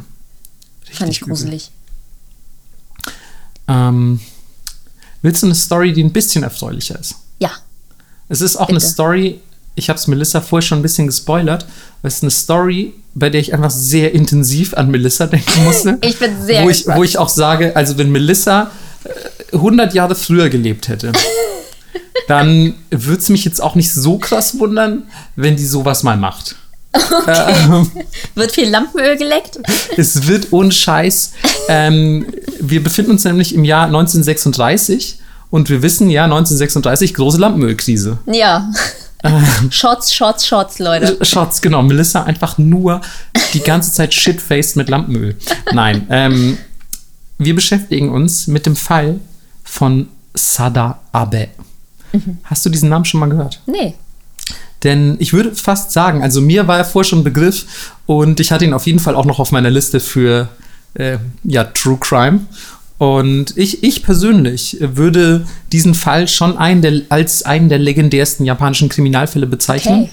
Und ähm, auch Sada Abe als eine sehr berühmte Person eigentlich. Ähm, für, für so im, im Verhältnis von dem, was sie getan hat. Und man muss auch dazu sagen, es ist so ein wahnsinnig berühmter Kriminalfall. Gleichzeitig hat Sada Abe aber nur eine Person getötet. Okay. Ähm, gut, ich fange mal an. Wir sind, äh, wie gesagt, ähm, in Tokio am Anfang erstmal des 20. Jahrhunderts, denn wir wollen uns erstmal mit der Frage beschäftigen, wer war denn eigentlich Sada Abe? Wenn ich jetzt schon so groß getönt habe, dass das eine krasse Person sei, fangen wir doch mal mit ihr als Person an, würde ich sagen. Und sie wurde am 28. Mai, wir haben heute viele Mai-Daten, habe ich das Ja. Gefühl, am 28. Mai 1905 wird sie geboren als siebtes von acht Kindern. Wow, okay. Und zwar in eine, ja, doch recht wohlhabende Familie eines Tatami-Herstellers. Also so obere Mittelschicht, würde ich sagen. Und es sind eigentlich relativ stabile Familienverhältnisse, auch wenn einige Familienmitglieder, ich sag mal, ein bisschen ja, promiskuitiv unterwegs sind. Also sie hat zum Beispiel einen Bruder, der ein extremer Weiberheld ist. Ähm, und ja, er gönnen. ja, man, klar, man kann sich gönnen. Also äh, ist überhaupt nicht mit einer Wertung verbunden. Wenn ihr da draußen auch Weiber oder, oder Männerhelden seid, ähm, so, hey, gönnt euch. Ne, nehmt alles mit, denn ähm, die Schwester war auch eben so eine Männerheldin. Also Ja. ein richtiger Vamp, die hat, ähm, ja, die hat halt einfach gern geschnackselt, kann man sagen. Ey, ich sag's dir in aller Deutlichkeit, das Leben ist zu kurz, um nicht geküsst zu werden. Ui, jetzt Ist aber so. Melissa. Äh, Da möchte ich noch mal sagen, kann denn Liebe Sünde sein? ähm, Gott, heute richtig Richtig dummer, Stammtisch-Vibes. dummer Spruchmarathon heute. ähm, und ähm, was ich auch sehr interessant fand, äh, zu dieser Schwester noch kurz, die eben auch ein bisschen äh, ja, freizügiger, freizügiger unterwegs war, die ähm, wurde dann vom Familienoberhaupt, dem Vater, ähm, in die Prostitution verkauft. Was? Ähm, was damals, wie ich las, ähm, nicht unüblich war als Strafe für promiskuitive Töchter.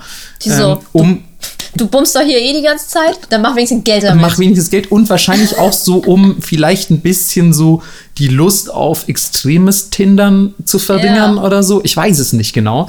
Aber wahrscheinlich, weil es natürlich in der Prostitution zur damaligen Zeit vor allem nicht immer rosig zuging, Ja. dass man irgendwie sagte, so, das wird dir eine Lehre sein. Aber ja, also interessant auf jeden Fall. Interessante, tr interessantes Trivia-Piece. Ähm, und Sada selbst, ich nenne sie jetzt einfach mal Sada, weil Abe, ähm, Gott hat Ja. ihn selig, ähm, unser Shinzo Rip. Abe wurde ähm, ja jüngst assassiniert und äh, um uns so ein bisschen von diesen Namen zu lösen und uns andererseits aber auch diesem wahnsinnig schönen Namen Sada Ja. zu widmen, ich finde den wunderschönen Namen, ähm, werde ich den jetzt äh, zukünftig verwenden. Ähm, Sada war nämlich relativ verwöhnt. Also sie wurde schon so sehr ja, äh, bevorzugt von ihrer Mama behandelt und ähm, lernte zum Beispiel schon in frühen Jahren singen und Shamisen spielen, was ja zur damaligen Zeit eigentlich eher Geisha-Business war. Ja. Und ähm, die, muss man ja auch sagen, waren damals ja noch so richtig Celebrity-mäßig unterwegs. Das Die heißt, Eltern man hatte so ein bisschen, ja bitte. Die Eltern waren schon so, die wird wie ihre Schwester, bringen dir schon mal alles bei. Ja, genau. Das, ganz ehrlich, komm, äh, das ist doch hier alles mit dieser Familie nix. Äh, Also zur Schule geht die auf jeden Fall nicht. Ähm, und so war es auch ein bisschen, denn sie hat teilweise für diesen Shamisen- und Singunterricht hat sie auch die tatsächlich Schule geschwänzt. Also da Oha. waren die Prioritäten auf jeden Fall klar abgesteckt. Ähm, und ähm, Sada, so habe ich gelesen, hat zum Beispiel auch schon in frühen Jahren angefangen, relativ viel Make-up zu tragen und so. Also sie war auch jeden Fall so, die war, die hatte klare Ziele. So. Und ähm, als Teenagerin war sie allerdings selten im Zentrum der elterlichen Aufmerksamkeit, weil so eben die anderen Familienmitglieder, zum Beispiel dieser Weiberheld-Bruder, der dann auch irgendwie eine, eine Frau geheiratet hat und mit ihr und irgendwie einem immensen Teil des Familienvermögens oder so durchgebrannt ist Wow. und so. Und ähm, ja, die Schwester, die dann irgendwie wieder aus der Prostitution zurückkam und so. Also da war irgendwie viel anderes Business ähm, gerade am Laufen, weswegen Sada äh, relativ viel alleine einfach war. Und äh, man muss auch dazu sagen, dass nur als Info am Rande, ähm, es haben, glaube ich, auch nur drei oder vier von diesen acht Kindern ähm, das Erwachsenenalter gesehen. Ah, okay. Ähm, also das heißt, es waren auch dann zu diesem Zeitpunkt gar nicht mehr so viele Kinder.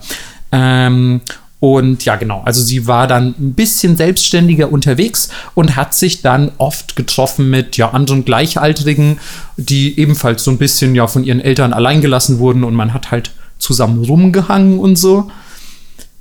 Wie das aber so ist, vielleicht, weiß ich nicht, vielleicht hat man was getrunken, vielleicht war man einfach generell äh, mit krimineller Energie beseelt oder so. Aber eine Person aus diesem Kreis hat dann im Rahmen irgendeiner Feierlichkeit ähm, Sada im Alter von 15 äh, vergewaltigt. Oh. Und ähm, was für Sada, glaube ich, dann, wenn ich die Story denn so richtig interpretiere, auch ein, ja, also hat einen ziemlich krassen Einschnitt dargestellt, was ja völlig verständlich ist bei so einer schlimmen traumatischen Erfahrung. Ähm, und Sada hatte trotz allem den Support ihrer Eltern, was für die damalige Zeit nicht gewöhnlich war. Man kann ja auch immer sagen, ja, hättest du irgendwie besser aufpassen müssen. Der Mann, so dem hast du dich unterzuordnen oder was auch Ja, immer. ja. Aber äh, auf jeden Fall, Sadas Eltern waren klar auf ihrer Seite. Trotzdem war das für sie so ein krasser Einschnitt, dass sie halt einfach ab da komplett in so ein Rebellentum abgedriftet ist, abgedriftet. Also sie wollte sich gar nichts mehr sagen lassen, war kaum noch zu kontrollieren, war irgendwie so, ich ziehe jetzt mein eigenes Ding durch, ich mache hier, was ich will. Und ähm, um dem Ganzen so ein bisschen entgegenzuwirken, haben ihre Eltern sie 1922 an ein Geisha-Haus in Yokohama verkauft. Ach, tatsächlich. Also leider ein bisschen spät, denn 1922 ist sie ja dann 17, was glaube ich, um noch so eine Top-Geisha zu werden, Ja. ein bisschen, bisschen spät ist. Ähm, sie wird dann auch relativ schnell so ein bisschen desillusioniert in diesem, in diesem Geisha-Haus in Yokohama, weil sie eben auch so spät einstieg. Also die Chancen, so ein Star zu werden, eine Celebrity, eine damalige, sind leider sehr, sehr gering gewesen. Und sie wurde eben eine niedere Geisha, die dann auch sehr oft tatsächlich einfach Sex mit Kunden haben musste. Und ähm, ja, in diesen Verhältnissen hat sie fünf Jahre lang gearbeitet.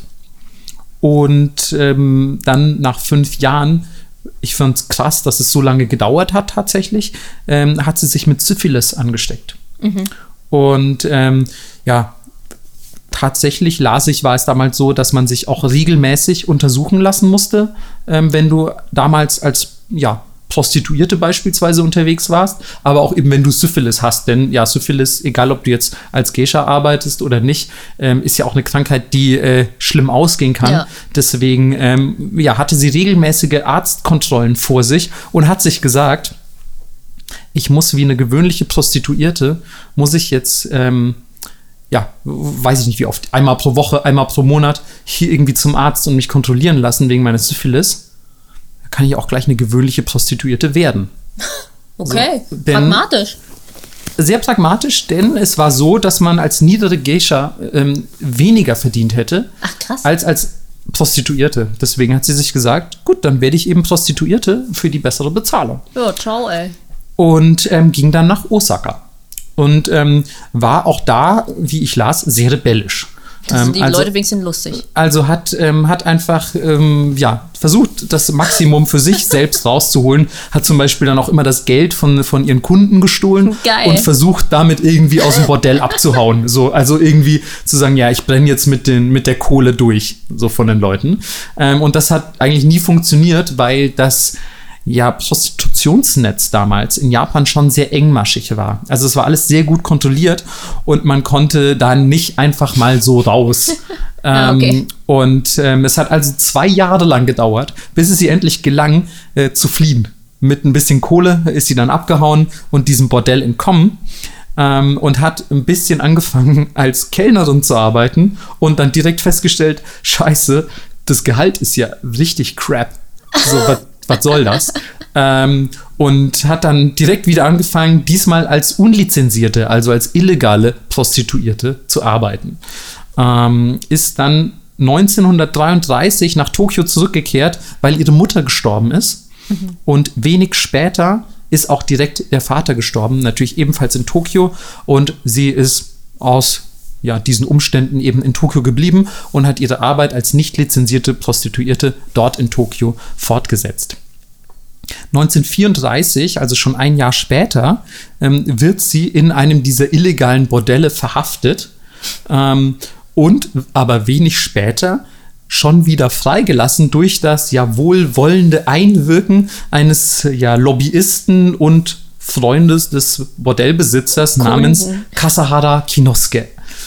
Und ähm, der war sehr angetan von der guten Sada und sie fand das auch ganz gut, weil so ein Lobbyist und äh, ja, wenn er ein guter Freund des Bordellbesitzers ist und so, geht man von einer höheren sozialen Stellung aus. Also der hatte, glaube ich, ganz gut Kohle. Und genau, dann wurde sie einfach mal seine Geliebte. Er war verheiratet, so viel sei dazu gesagt. Mhm. Ähm, er sagt tatsächlich, also dieser Kasahare Kinosuke sagt ähm, über, über Sada, sie war eine wirklich starke Frau. Obwohl ich ziemlich abgestumpft bin, erstaunte sie mich. Sie war nicht zufrieden, bis wir es zwei, drei oder viermal die Nacht taten. Für sie war es inakzeptabel, wenn ich nicht die ganze Nacht lang ihren Intimbereich berührte. Anfangs war es großartig, aber nach ein paar Wochen war ich erschöpft.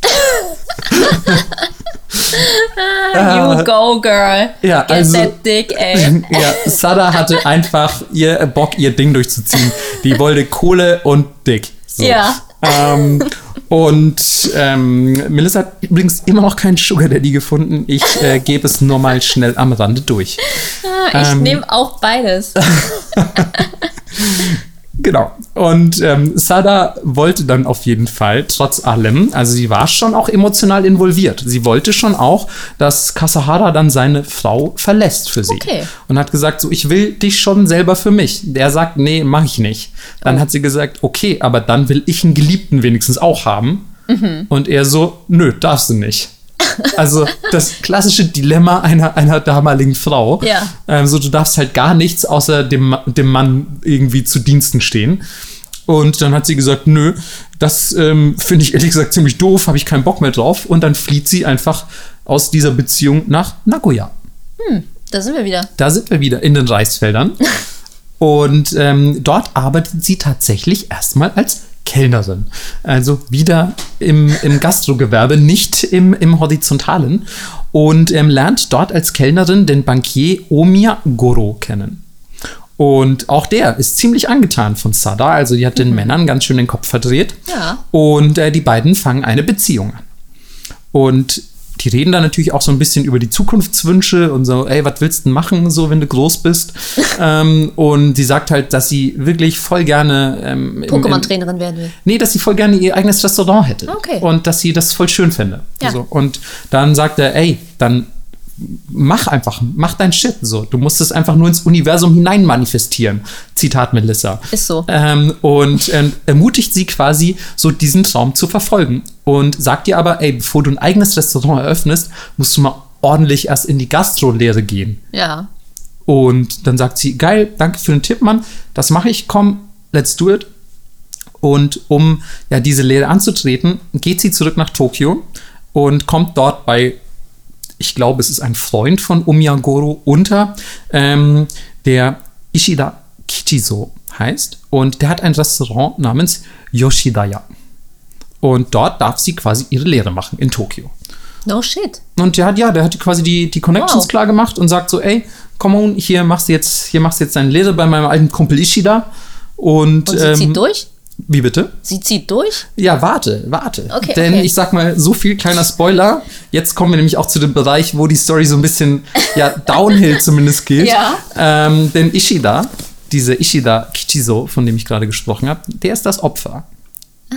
Ähm, so viel schon mal vorweg. Und der Ishida, der ist verheiratet.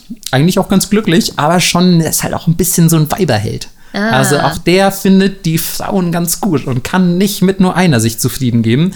Und er macht sich natürlich an die Sadar. Aber sie war schon hot anscheinend. Anscheinend, also ich habe auch Bilder von ihr gesehen, äh, sind natürlich alle sehr grainy und schwarz-weiß, ähm, aber die wusste einfach den Männern den Kopf zu verdrehen. ja.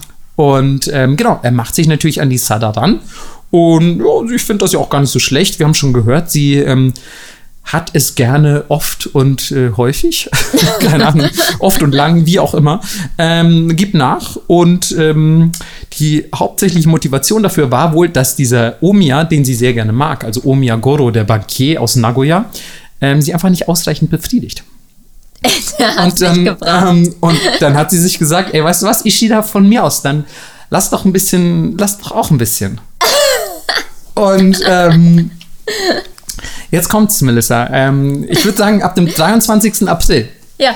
1936 beginnt auf jeden Fall erstmal ein beispielloser Sexmarathon. ja, da sehe ich mich auch. Ja, eben, deswegen meine ich ja. Deswegen meine ich ja. Und zwar haben die vier Tage Sex in einem Machiai. Also Machiai, das, ich glaube, hatten wir schon mal drüber gesprochen, ich weiß es gar nicht.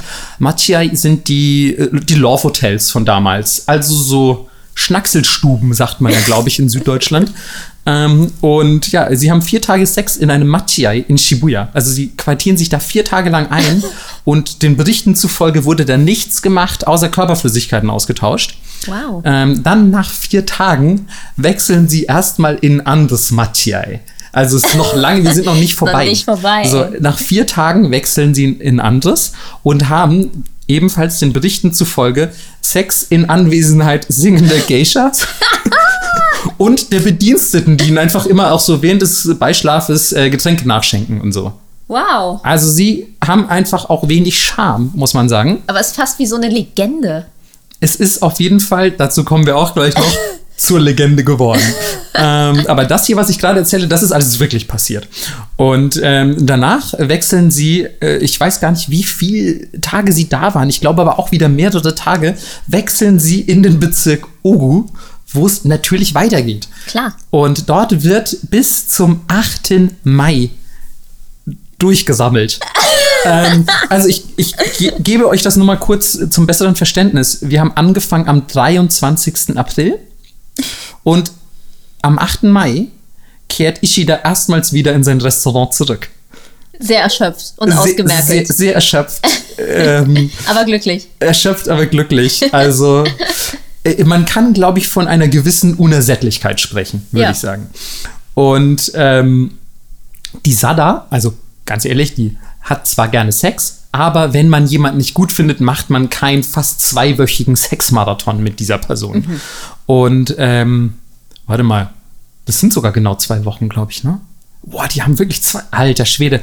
Ey, die jungen Leute, ne? Die jungen Leute. ähm, jedenfalls, Sada findet den Ishida richtig gut und sagt sich, ey, ganz ehrlich, ich werde doch schon wieder ein bisschen eifersüchtig. Der soll mal seine Frau für mich verlassen.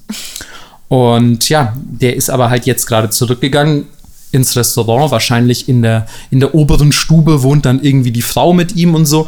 Und sie sitzt da so rum und brütet und ist mega eifersüchtig, trinkt irgendwie ein paar Bier, schaut sich auch ein Theaterstück an, in dem eine, ja, eine messerschwingende Geisha ähm, ihren Liebhaber angreift und irgendwie ja aus Eifersucht sagt, du gehörst mir ganz allein und so. Also perfektes, der perfekte Film quasi, den man sich Ja. in dieser, in dieser Phase reinziehen würde. Ne? Ihr kennt das, ihr seid eifersüchtig, was guckt ihr euch auf Netflix an? Irgendwie so ein Liebesdrama um Eifersucht. Perfekt.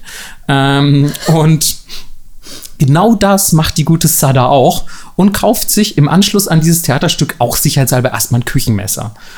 ähm, weil, ja, man weiß ja nie, falls mal was ist. Aber noch ist alles gut. Sie trifft sich jetzt erstmal wieder erneut mit Ishida, denn sie ist wahrscheinlich schon wieder auf Entzug und ähm, möchte seine körperliche Nähe spüren. Also wenn er auch zwei Wochen geliefert hat, dann muss er ja auch was können Ja. im Bett. So. Und ähm, sie treffen sich erneut in Ogo und in, in sie treffen sich erneut in Ogu und haben Sex. Ähm, und während des Beischlafs hält ihm Sada plötzlich dieses Messer, das sie gekauft hat, an die Genitalien und sagt, ich stelle sicher, dass du mir nie fremdgehen wirst. Und äh, der Ishida lacht und hält das natürlich auch noch für einen Scherz. Ähm, und vielleicht ist es das auch, denn in diesem Moment passiert noch nichts. Es ist nur ein kleiner Tease. Ähm, und sie haben einfach erstmal zwei weitere Tage Sex. I shit you not, I shit you not. Das ist alles Geil. wunderbar aufgezeichnet. Ähm, bis sie anfangen, so ein bisschen in andere Sexualpraktiken abzudriften. Und sie fangen, nach zwei Tagen fangen sie an mit so Würgespielen. Ja. Und ähm, am 16. Mai wirkt sie Ishida zwei Stunden lang mit ihrem Obi, also quasi der Gürtel von ihrem Kimono. Wow. Und also wahrscheinlich hat sie nicht zwei Stunden lang komplett zugedrückt, aber sie machen auf jeden Fall zwei Stunden lang Würgespiele mit dem Obi. Was, glaube ich, für ja die Atemzufuhr ins Gehirn so mittelgeil ist, ne, wenn man das zwei Stunden lang durchzieht. Wirst du ein bisschen diesig, ja. Genau, und äh, es kommt nämlich auch der Punkt, an dem Ishida sein Gesicht sehr krass verzerrt und selbst nach dem Aufhören oder quasi nach dem Eintreten der, der Luftzufuhr verändert sich sein Gesicht nicht, sondern der hat so ein bisschen jetzt so ein schiefes Gesicht und angeblich große Schmerzen. Aha. Und ähm, ja, das ist vermutlich ein, äh, eine direkte Folge dieses permanenten Sauerstoffentzugs. Ähm, und daraufhin nimmt er einfach 30, 30 an der Zahl Schmerztabletten. ähm, Okay. also ich glaube, die Schmerzen waren sehr intensiv. Ich würde aber auch sagen, das waren beides keine Personen der Zurückhaltung. Ja. Ähm, also es, die waren einfach intensiv unterwegs. Und ähm, ja, wie du schon richtig gesagt hast, er wird so ein bisschen dizzy und äh, driftet so langsam in den Halbschlaf, in die Ohnmacht, was auch immer. Und dann sagt er noch so zu ihr, das Letzte, was er sagt, bevor er wegkippt, sagt er so, ey, wenn ich wieder einschlafe, dann wirst du mir doch den Gürtel um meinen Hals legen und abschnüren, oder? Wenn du damit anfängst, auf jeden Fall, dann wisse, hör bitte nicht auf, denn das danach ist das Schmerzhafte. So. Also er will quasi, wenn Ja. du mich jetzt umbringst im Schlaf, dann, dann zieh auch durch, bitte. Ja. Hör nicht auf, weil das danach so schmerzhaft ist. Er ist ja auch gerade quasi dazu gezwungen gewesen, 30 Schmerztabletten zu nehmen. Sie tut das allerdings nicht, sondern er kommt wohl auch wieder zu sich und so. Also er ist noch äh, gerade mal so dem Tod von der Schippe gesprungen. Aber eineinhalb, sechs Tage später ist es endlich soweit. Und ähm, während er schläft tatsächlich, also nicht während des Beischlafs, sondern während er friedlich schläft, nimmt äh, Sada ihren Obi und erdrosselt ihn tatsächlich. Und er drosselt ihn so lange, bis er wirklich tot ist. Und ähm, legt sich dann für mehrere Stunden einfach quasi so in ganz romantischer Pose neben seine Leiche. Und ähm, anschließend, nachdem sie genug da gelegen hatte, nimmt sie besagtes Küchenmesser und ähm, schneidet ihm die Genitalien ab. Und nimmt die mit? Und wickelt sie in so eine Magazinseite, die sie rausgerissen hat, und packt sie in ihre Handtasche. Okay. Und Später. falls mal, falls mal was ist, man weiß nie, wann man so einen Notfallpenis braucht, Leute. Ja. Ihr kennt das, ihr kennt das. So, wie, ey, ganz ehrlich, wie oft standet ihr einfach schon irgendwo, keine Ahnung, vor eurer Frontcam und dachte, äh, wie soll ich denn jetzt einen Dickpick schicken? Ja, dann hättet ihr einfach mal aus eurer Handtasche so einen Notfallpenis rausholen können. Toll. Oder auch als Waffe einfach. Klatsch. Ist, ich fordere sie zu einem Duell und statt so einem Handschuh einfach mit so einem Penis ins Gesicht schlagen. Das wäre, auch wäre das schön. Ähm, bevor sie allerdings äh, das, das äh, Matjai verlässt, schreibt sie mit Blut auf seinen Oberschenkel und die Bettlaken Sada und Kichi zusammen. Oh. So, ja, voll, voll cute. Also quasi, äh, also ihr müsst es euch ein bisschen vorstellen wie das Herz, wo dann euer Name und der eurer Liebsten oder eures Liebsten da drin steht. So zum Beispiel, keine Ahnung, Marco plus Peter oder so. Und ähm, das schreibt sie, wie gesagt, auf seinen Oberschenkel und auf seinen, ähm, aufs Bettlaken mit dem Blut. Und in seinen linken Arm ritzt sie ihren Namen. Okay. Also sie ist Klar wirklich, geklärt. sie ist emotional involviert, würde ich sagen. Ja. Und bevor sie geht, zieht sie auch noch seine Unterwäsche an. Okay. Ja, warum auch nicht? Ja. Ähm, wer weiß, ob sie vorher überhaupt welche getragen hat. Vielleicht dachte sie so, jetzt brauche ich jetzt welche. Mhm. So, weil falls mal was ist, ich bin ja jetzt auf der Flucht. Ja. Ähm, und sie hat den Penis laut eigener Aussage, also das hat sie selbst so behauptet, ähm, mitgenommen, weil sie von seinem Körper das Teil mitnehmen wollte, woran sie die schönsten Erinnerungen hatte. Sie ist so geil. sie ist wirklich, oder? Sie ist, sie ist schon hart. Echt. Ähm, und ähm, am 19. Mai, also einen Tag nach dem Mord, geht Sada erstmal shoppen. sie geht shoppen, sie geht ins Kino, ähm, sie gönnt sich eine Massage, Ey, da wäre ich auch verspannt. sie, sie trinkt drei Flaschen Bier und schreibt dann noch ähm, zwei Abschiedsbriefe an Ishida und Omiya, also den Bankier und den Typen, den sie gerade umgebracht hat. Ey, aber sie ist so eine Mut, ne? Und ja, Melissa, vergiss nicht, währenddessen hat sie den Penis immer dabei. Sie hat den Penis immer in ihrer Handtasche. Und ähm, jetzt wird es leider wieder kurz ein bisschen düster.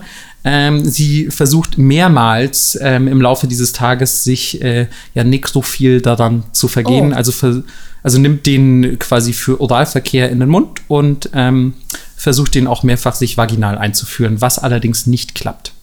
Ja, ist doch klar. Ich, ich finde es überhaupt schon, also ich finde den Versuch schon ziemlich abgedreht, wenn ich ehrlich Ja. bin. Ähm, und ja, also, aber ja, Notfall, Notfallpenis in der Tasche, ne? Also, ja, you do you, girl. Genau. Ähm, natürlich ähm, äh, weiß sie, dass sie jetzt geliefert ist und plant ähm, einen Selbstmord. Und dieser Mhm. Mit dem Selbst Penis. Melissa, du sagst es. Ein, ein Selbstmord, also der Selbstmord ist zumindest so geplant, dass sie nach Osaka flieht und dort ähm, auf den Berg Ikoma klettert. Ähm, falls ihr den kennt, der ist also ein tatsächlicher Berg in der Nähe von Ikoma. Und sie möchte dort mit dem Penis in der Hand runterspringen. Okay. Wieso? Also sie, sie ist wirklich ja, Und dann zum, gleich- zum Tanuki-Eier, Ja, die auch zum- die zum Fallschirm werden. Ähm, Tatsache ist auf jeden Fall, sie hat wirklich sehr großen Gefallen an diesem Penis gefunden. Ähm, und äh, das Blöde ist, sie schafft es einfach nicht, diesen, diesen ähm, Selbstmord zu begehen. Denn, was heißt das Blöde ist, äh, es ist natürlich auch schön, wenn ein Selbstmord verhindert werden kann. Ist, ich weiß gar nicht, kann man das so sagen? Ich weiß es nicht. kommt Aber an. Tatsache ist auf jeden Fall, bevor sie mit einem Penis in der Hand von einem Berg springt, kommt erstmal die Polizei. Ähm, denn sie hat ja auch einfach ihren, also die hatten in dieses Hotel eingecheckt und sie hat ihren Namen in das Opfer geritzt. Ja. Also es ist jetzt nicht so schwer, sie zu finden. Ähm, deswegen wird sie schon um 4 Uhr nachmittags am Folgetag quasi von der Polizei verhaftet in ihrem Hotelzimmer in Shinagawa. Und ja, sie wird dann natürlich verhört und die Polizei berichtet, dass Sada einfach beim Verhör so extrem begeistert von Ishida und auch von ihrer Tat redet. Und war halt so, ey, der soll ganz für mich alleine sein, der war so toll, ich schwör's euch. Ich musste den einfach umbringen. Andere Frauen, ich konnte den nicht anderen Frauen lassen, aber ich habe auch echt genau das Richtige gemacht, weil keine andere darf ihn anfassen, so. Und ähm, da muss ich dann auch wieder kurz ein bisschen an das Yandere Girl denken, das Voll. du vorgestellt hast. Also ich würde sagen, Sada Abe Original Yandere. Ja, reinkarniert einfach. Absolut. Also wenn ihr euch fragt, was Yandere ist, hört einfach mal in die letzte True Crime Folge rein, ähm, so als kleine Vorbereitung. Und sie wird dann ähm, während der Gerichtsverhandlung äh, zu sechs Jahren Haft verurteilt, obwohl sie sich selbst ähm, mehrfach die Todesstrafe gewünscht hat. Geil. Also sie ist auch wirklich so, nee, komm, gib mir einfach den Penis zurück, ich will hier raus. Schubst mich vom Berg. ja. Und die so, nein, das ist, was sie will. Sie kriegt äh, weniger. Ich, es war ein, es, also es gab ein Zitat des Richters, äh, was ich leider nicht aufgeschrieben habe, wortwörtlich. Ähm, aber er hat auf jeden Fall ausgesagt, dass er bei den Detailschilderungen dieses Tatergangs und so, hat der Richter wortwörtlich in einem Interview gesagt, dass er erregt wurde Wow. und dass er sich aber trotzdem um eine seriöse Abwicklung des Prozesses bemüht hat. Ey, die kann einfach ihre Zunft. Ja, also die ist wirklich, also Talentiert. Wow, ne? So, aber ich finde ich auch krass, das als Richter einfach so zuzugeben. Ja, Ja. ich war schon ziemlich geil während des Prozesses, aber ich hab's durchgezogen wie ein echter Pro. ja, Herzlichen Glückwunsch. gu- good job, Takeshita-san. So, so, was ist los? Das wäre so geil. Ich muss noch mal privat mit der Angeklagten reden. Ja, ja, oh Mann, Alter. Und ähm, sie, es geht übrigens noch, also es gibt noch ein, ich will nicht sagen großes Finale, weil das Finale war wahrscheinlich ihre Tat selbst, aber ich würde sagen, das Ende ähm, ist auf jeden Fall ganz nach deinem Geschmack, Melissa. Denn erstmal wurde sie 41, also auch schon ewig her, 41 wieder aus der Haft entlassen ähm, und zog dann erst nach Ibaraki und dann nach Saitama, wo übrigens auch der erste Täter wohnt. Also irgendwie scheint da was zu sein, was ähm, ja diese kriminelle Energie anzieht oder Arsen diese im Boden. eh, ehemalige unendliche Arsenminen, die sich, die sich unter Saitama erstrecken. Ähm, und ab 1952 arbeitete sie wieder als Kellnerin und ähm, verkaufte dann ihre Geschichte auch weiter in ja an alle Outlets, sage ich mal, oder hat die eben auch monetarisiert für ja wirklich alles vom Kino über Literatur bis hin zu Interviews einfach. Und ähm, finde auch geil, dass ich so Gerüchte gelesen habe, dass sie halt in dieser in diesem Restaurant oder in diesem Bar, wo sie gearbeitet hat, so eine richtige Präsenz gewesen sein soll. Also wenn die auch zum Beispiel zu so einem Tisch hingegangen ist, wo so laut schwatzende Männer, die so rumgebrüllt haben und so da saßen und sie den einfach so auf, den, auf die Schulter geklopft hat und gesagt so, hey, mach mal ein bisschen leiser. Aber sofort Mäuschen still. Ey, sonst weil, direkt ab mit weil, die Penis. Genau, weil alle halt wussten, was sie für eine ist. Also sie war anscheinend schon echt eine klasse Alte. Sie hat halt gemeint so, na ey, Vorsicht, ne? Und sie hat auch teilweise angeblich so auf das Geländer, irgendwie auf so ein Treppengeländer geklopft und wussten alle schon so, oh scheiße, sorry, ja, ich bin ein bisschen zu laut. So. Geil. Also sie hat wirklich ein straffes Regiment geführt. Das ist einfach Wahnsinn. Und ähm, 1970 ist sie dann aus den Augen der Öffentlichkeit verschwunden. Und ich weiß nicht, ob du ihn gesehen hast, Melissa, aber es gibt ja einen Film, der auf ihren Taten basiert, mhm. äh, namens Eine Purila. Äh, ich glaube, auf Deutsch heißt er Bereich der Sinne. Äh, das ist ein Ding, was nachts öfter mal auf Arte, Arte ja. läuft oder so. Das heißt öfter, aber das habe ich, glaube ich, zum ersten Mal irgendwie so nachts auf Dreisat gesehen. Also es ist wirklich ein wahnsinnig guter, sehr, sehr guter Film von Narisa Oshima. Und ähm, der wurde übrigens damals bei der Berlinale auch direkt beschlagnahmt. Wirklich? Ja, wurde direkt beschlagnahmt und ich glaube, ich weiß nicht, ein Jahr später oder sogar noch weniger, aber irgendwie dann sofort für irgendwie, keine Ahnung, super hohes Kulturgut erklärt oder so. Also es war irgendwie, die waren sich nicht so ganz sicher, wie man mit diesem Film umgehen soll.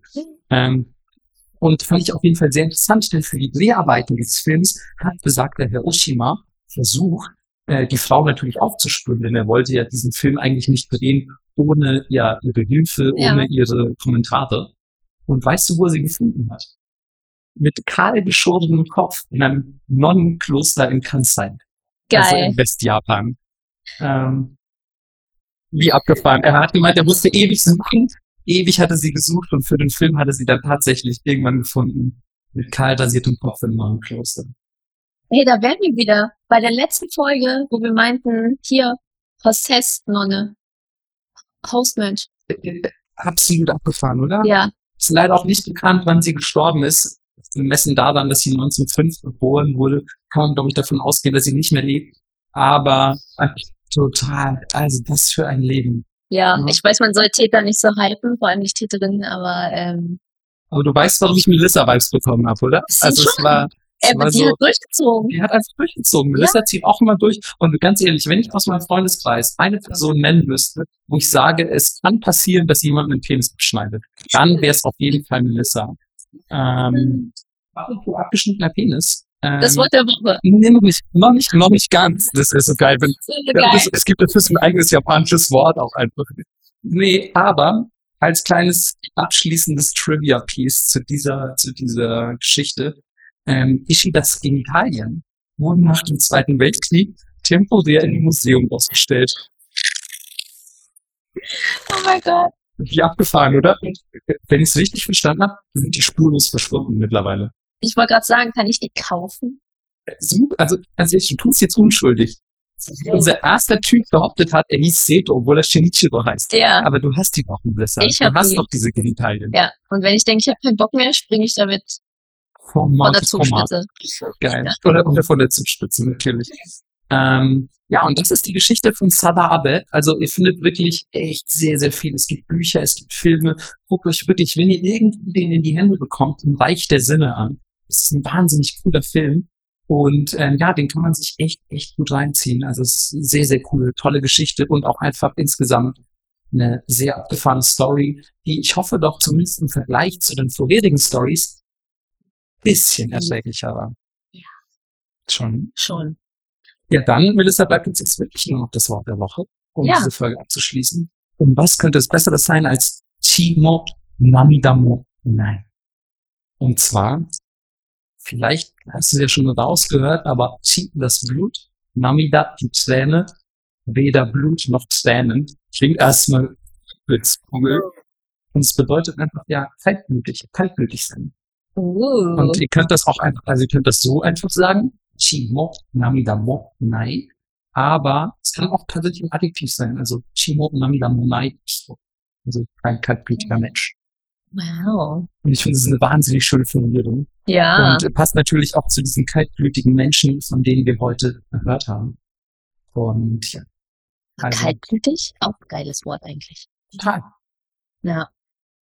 Äh, In Japan geht man halt davon aus, dass sie gar kein Blut haben. Äh, weder Blut noch Tränen, in denen fließt einfach nur schwarzer Hass. Ah, wie bei uns. Ja, wundervoll. Ähm, schreibt es äh, bitte in euer Vokabelheft. Also ich wurde tatsächlich, wurde ich auch auf der Magic einmal gefragt, wann denn der Test kommt. Hatte die Ähm, Person ihr Vokabelheft dabei? Nein, die Person hatte auch tatsächlich gesagt, kein, leider kein Vokabelheft dabei. Ah, Aber ich finde es super, dass das sich auch schon als, als quasi ja, Erwartungshaltung und Gerücht etabliert. Nach dem Nippot-Bingo, was so als Bullshit-Idee anfing, auch äh, quasi der, der dumme Spruch des, ja, ja, das ist alles klausurrelevant, schreibt's mal in euer Vokabelheft. Ähm, okay, Leute, pass auf. Sollten Marco und ich jemals zusammen auf einer Con sein? Dann kommt ihr vorbei und wir haben so einen kleinen Schultisch aufgestellt, Genau. so ein Schulpult. Ja, und, Und ich dann- habe so eine Gerte in der Hand und schlag sie auf den Tisch Oh, scheiße, Mann, ich kriege richtige Sada-Abe-Vibes. und würge euch mit meinem Obi, wenn ihr nicht alle Vokabeln richtig habt. Okay, aber was mache ich denn? Hey, du musst checken, ob die das richtig haben. Ich habe ich hab auch nicht gelernt. Okay, aber habe ich auch eine coole Personality, also bin ich. Ja, die musst du dir jetzt ausdenken. Okay. Ja, das sage ich euch dann vielleicht in der nächsten Folge. Ja, und außerdem im Nebenraum ist dann äh, Sugar Daddy Speed Dating auch. Ja, genau. Also, wenn ich die Vokabeltests kontrolliere, könnt ihr Melissa kennenlernen. Also eigentlich nicht, ihr schiebt nur euren aktuellen Kontoauszug durch so einen Schlitz. Genau. Und, euer Alter. Genau. Und kein, kein Passfoto, gar nichts, ist dir alles egal? Ist mir alles egal, ich Okay, bin da cool. Mhm. nicht so. Ich nehme auch Sugar Mummy, Sugar, Sugar They, auch okay. Ich Ja, bin da nicht alles so. klar, ihr braucht einfach nur Kohle. Ja. Und vorzugsweise alt sein, mit einer Herzkrankheit. Äh, ich muss dir echt mal dein Arsen wegnehmen. Nicht, dass du hier auf der Messe wieder alle Currys vergiftest. Ja, ähm, wir hoffen, ähm, die Folge hat euch ähm, trotz Triggerwarnung und so, also wenn Ja. ihr das da reingehört habt, nicht zu sehr runtergezogen. Ähm, am Ende ging es ja noch ein bisschen heiter dazu. Ähm, wir hoffen, das hat das alles so ein bisschen abgeschwächt, was wir heute gehört haben. Ähm, ihr seht auf jeden Fall, Japan ist zwar ein sicheres Land und ich glaube weltweit sogar das sicherste, könnte man vielleicht sogar behaupten. Aber wenn es kracht, dann richtig. So ist es. Wir hoffen, bei euch kracht's nicht oder vielleicht doch wie, wie bei anderen Leuten zwei Wochen im Laufhotel. Ähm, ja, bis zum nächsten Mal. Bis zum nächsten Mal. Ciao, ciao. Tschüss.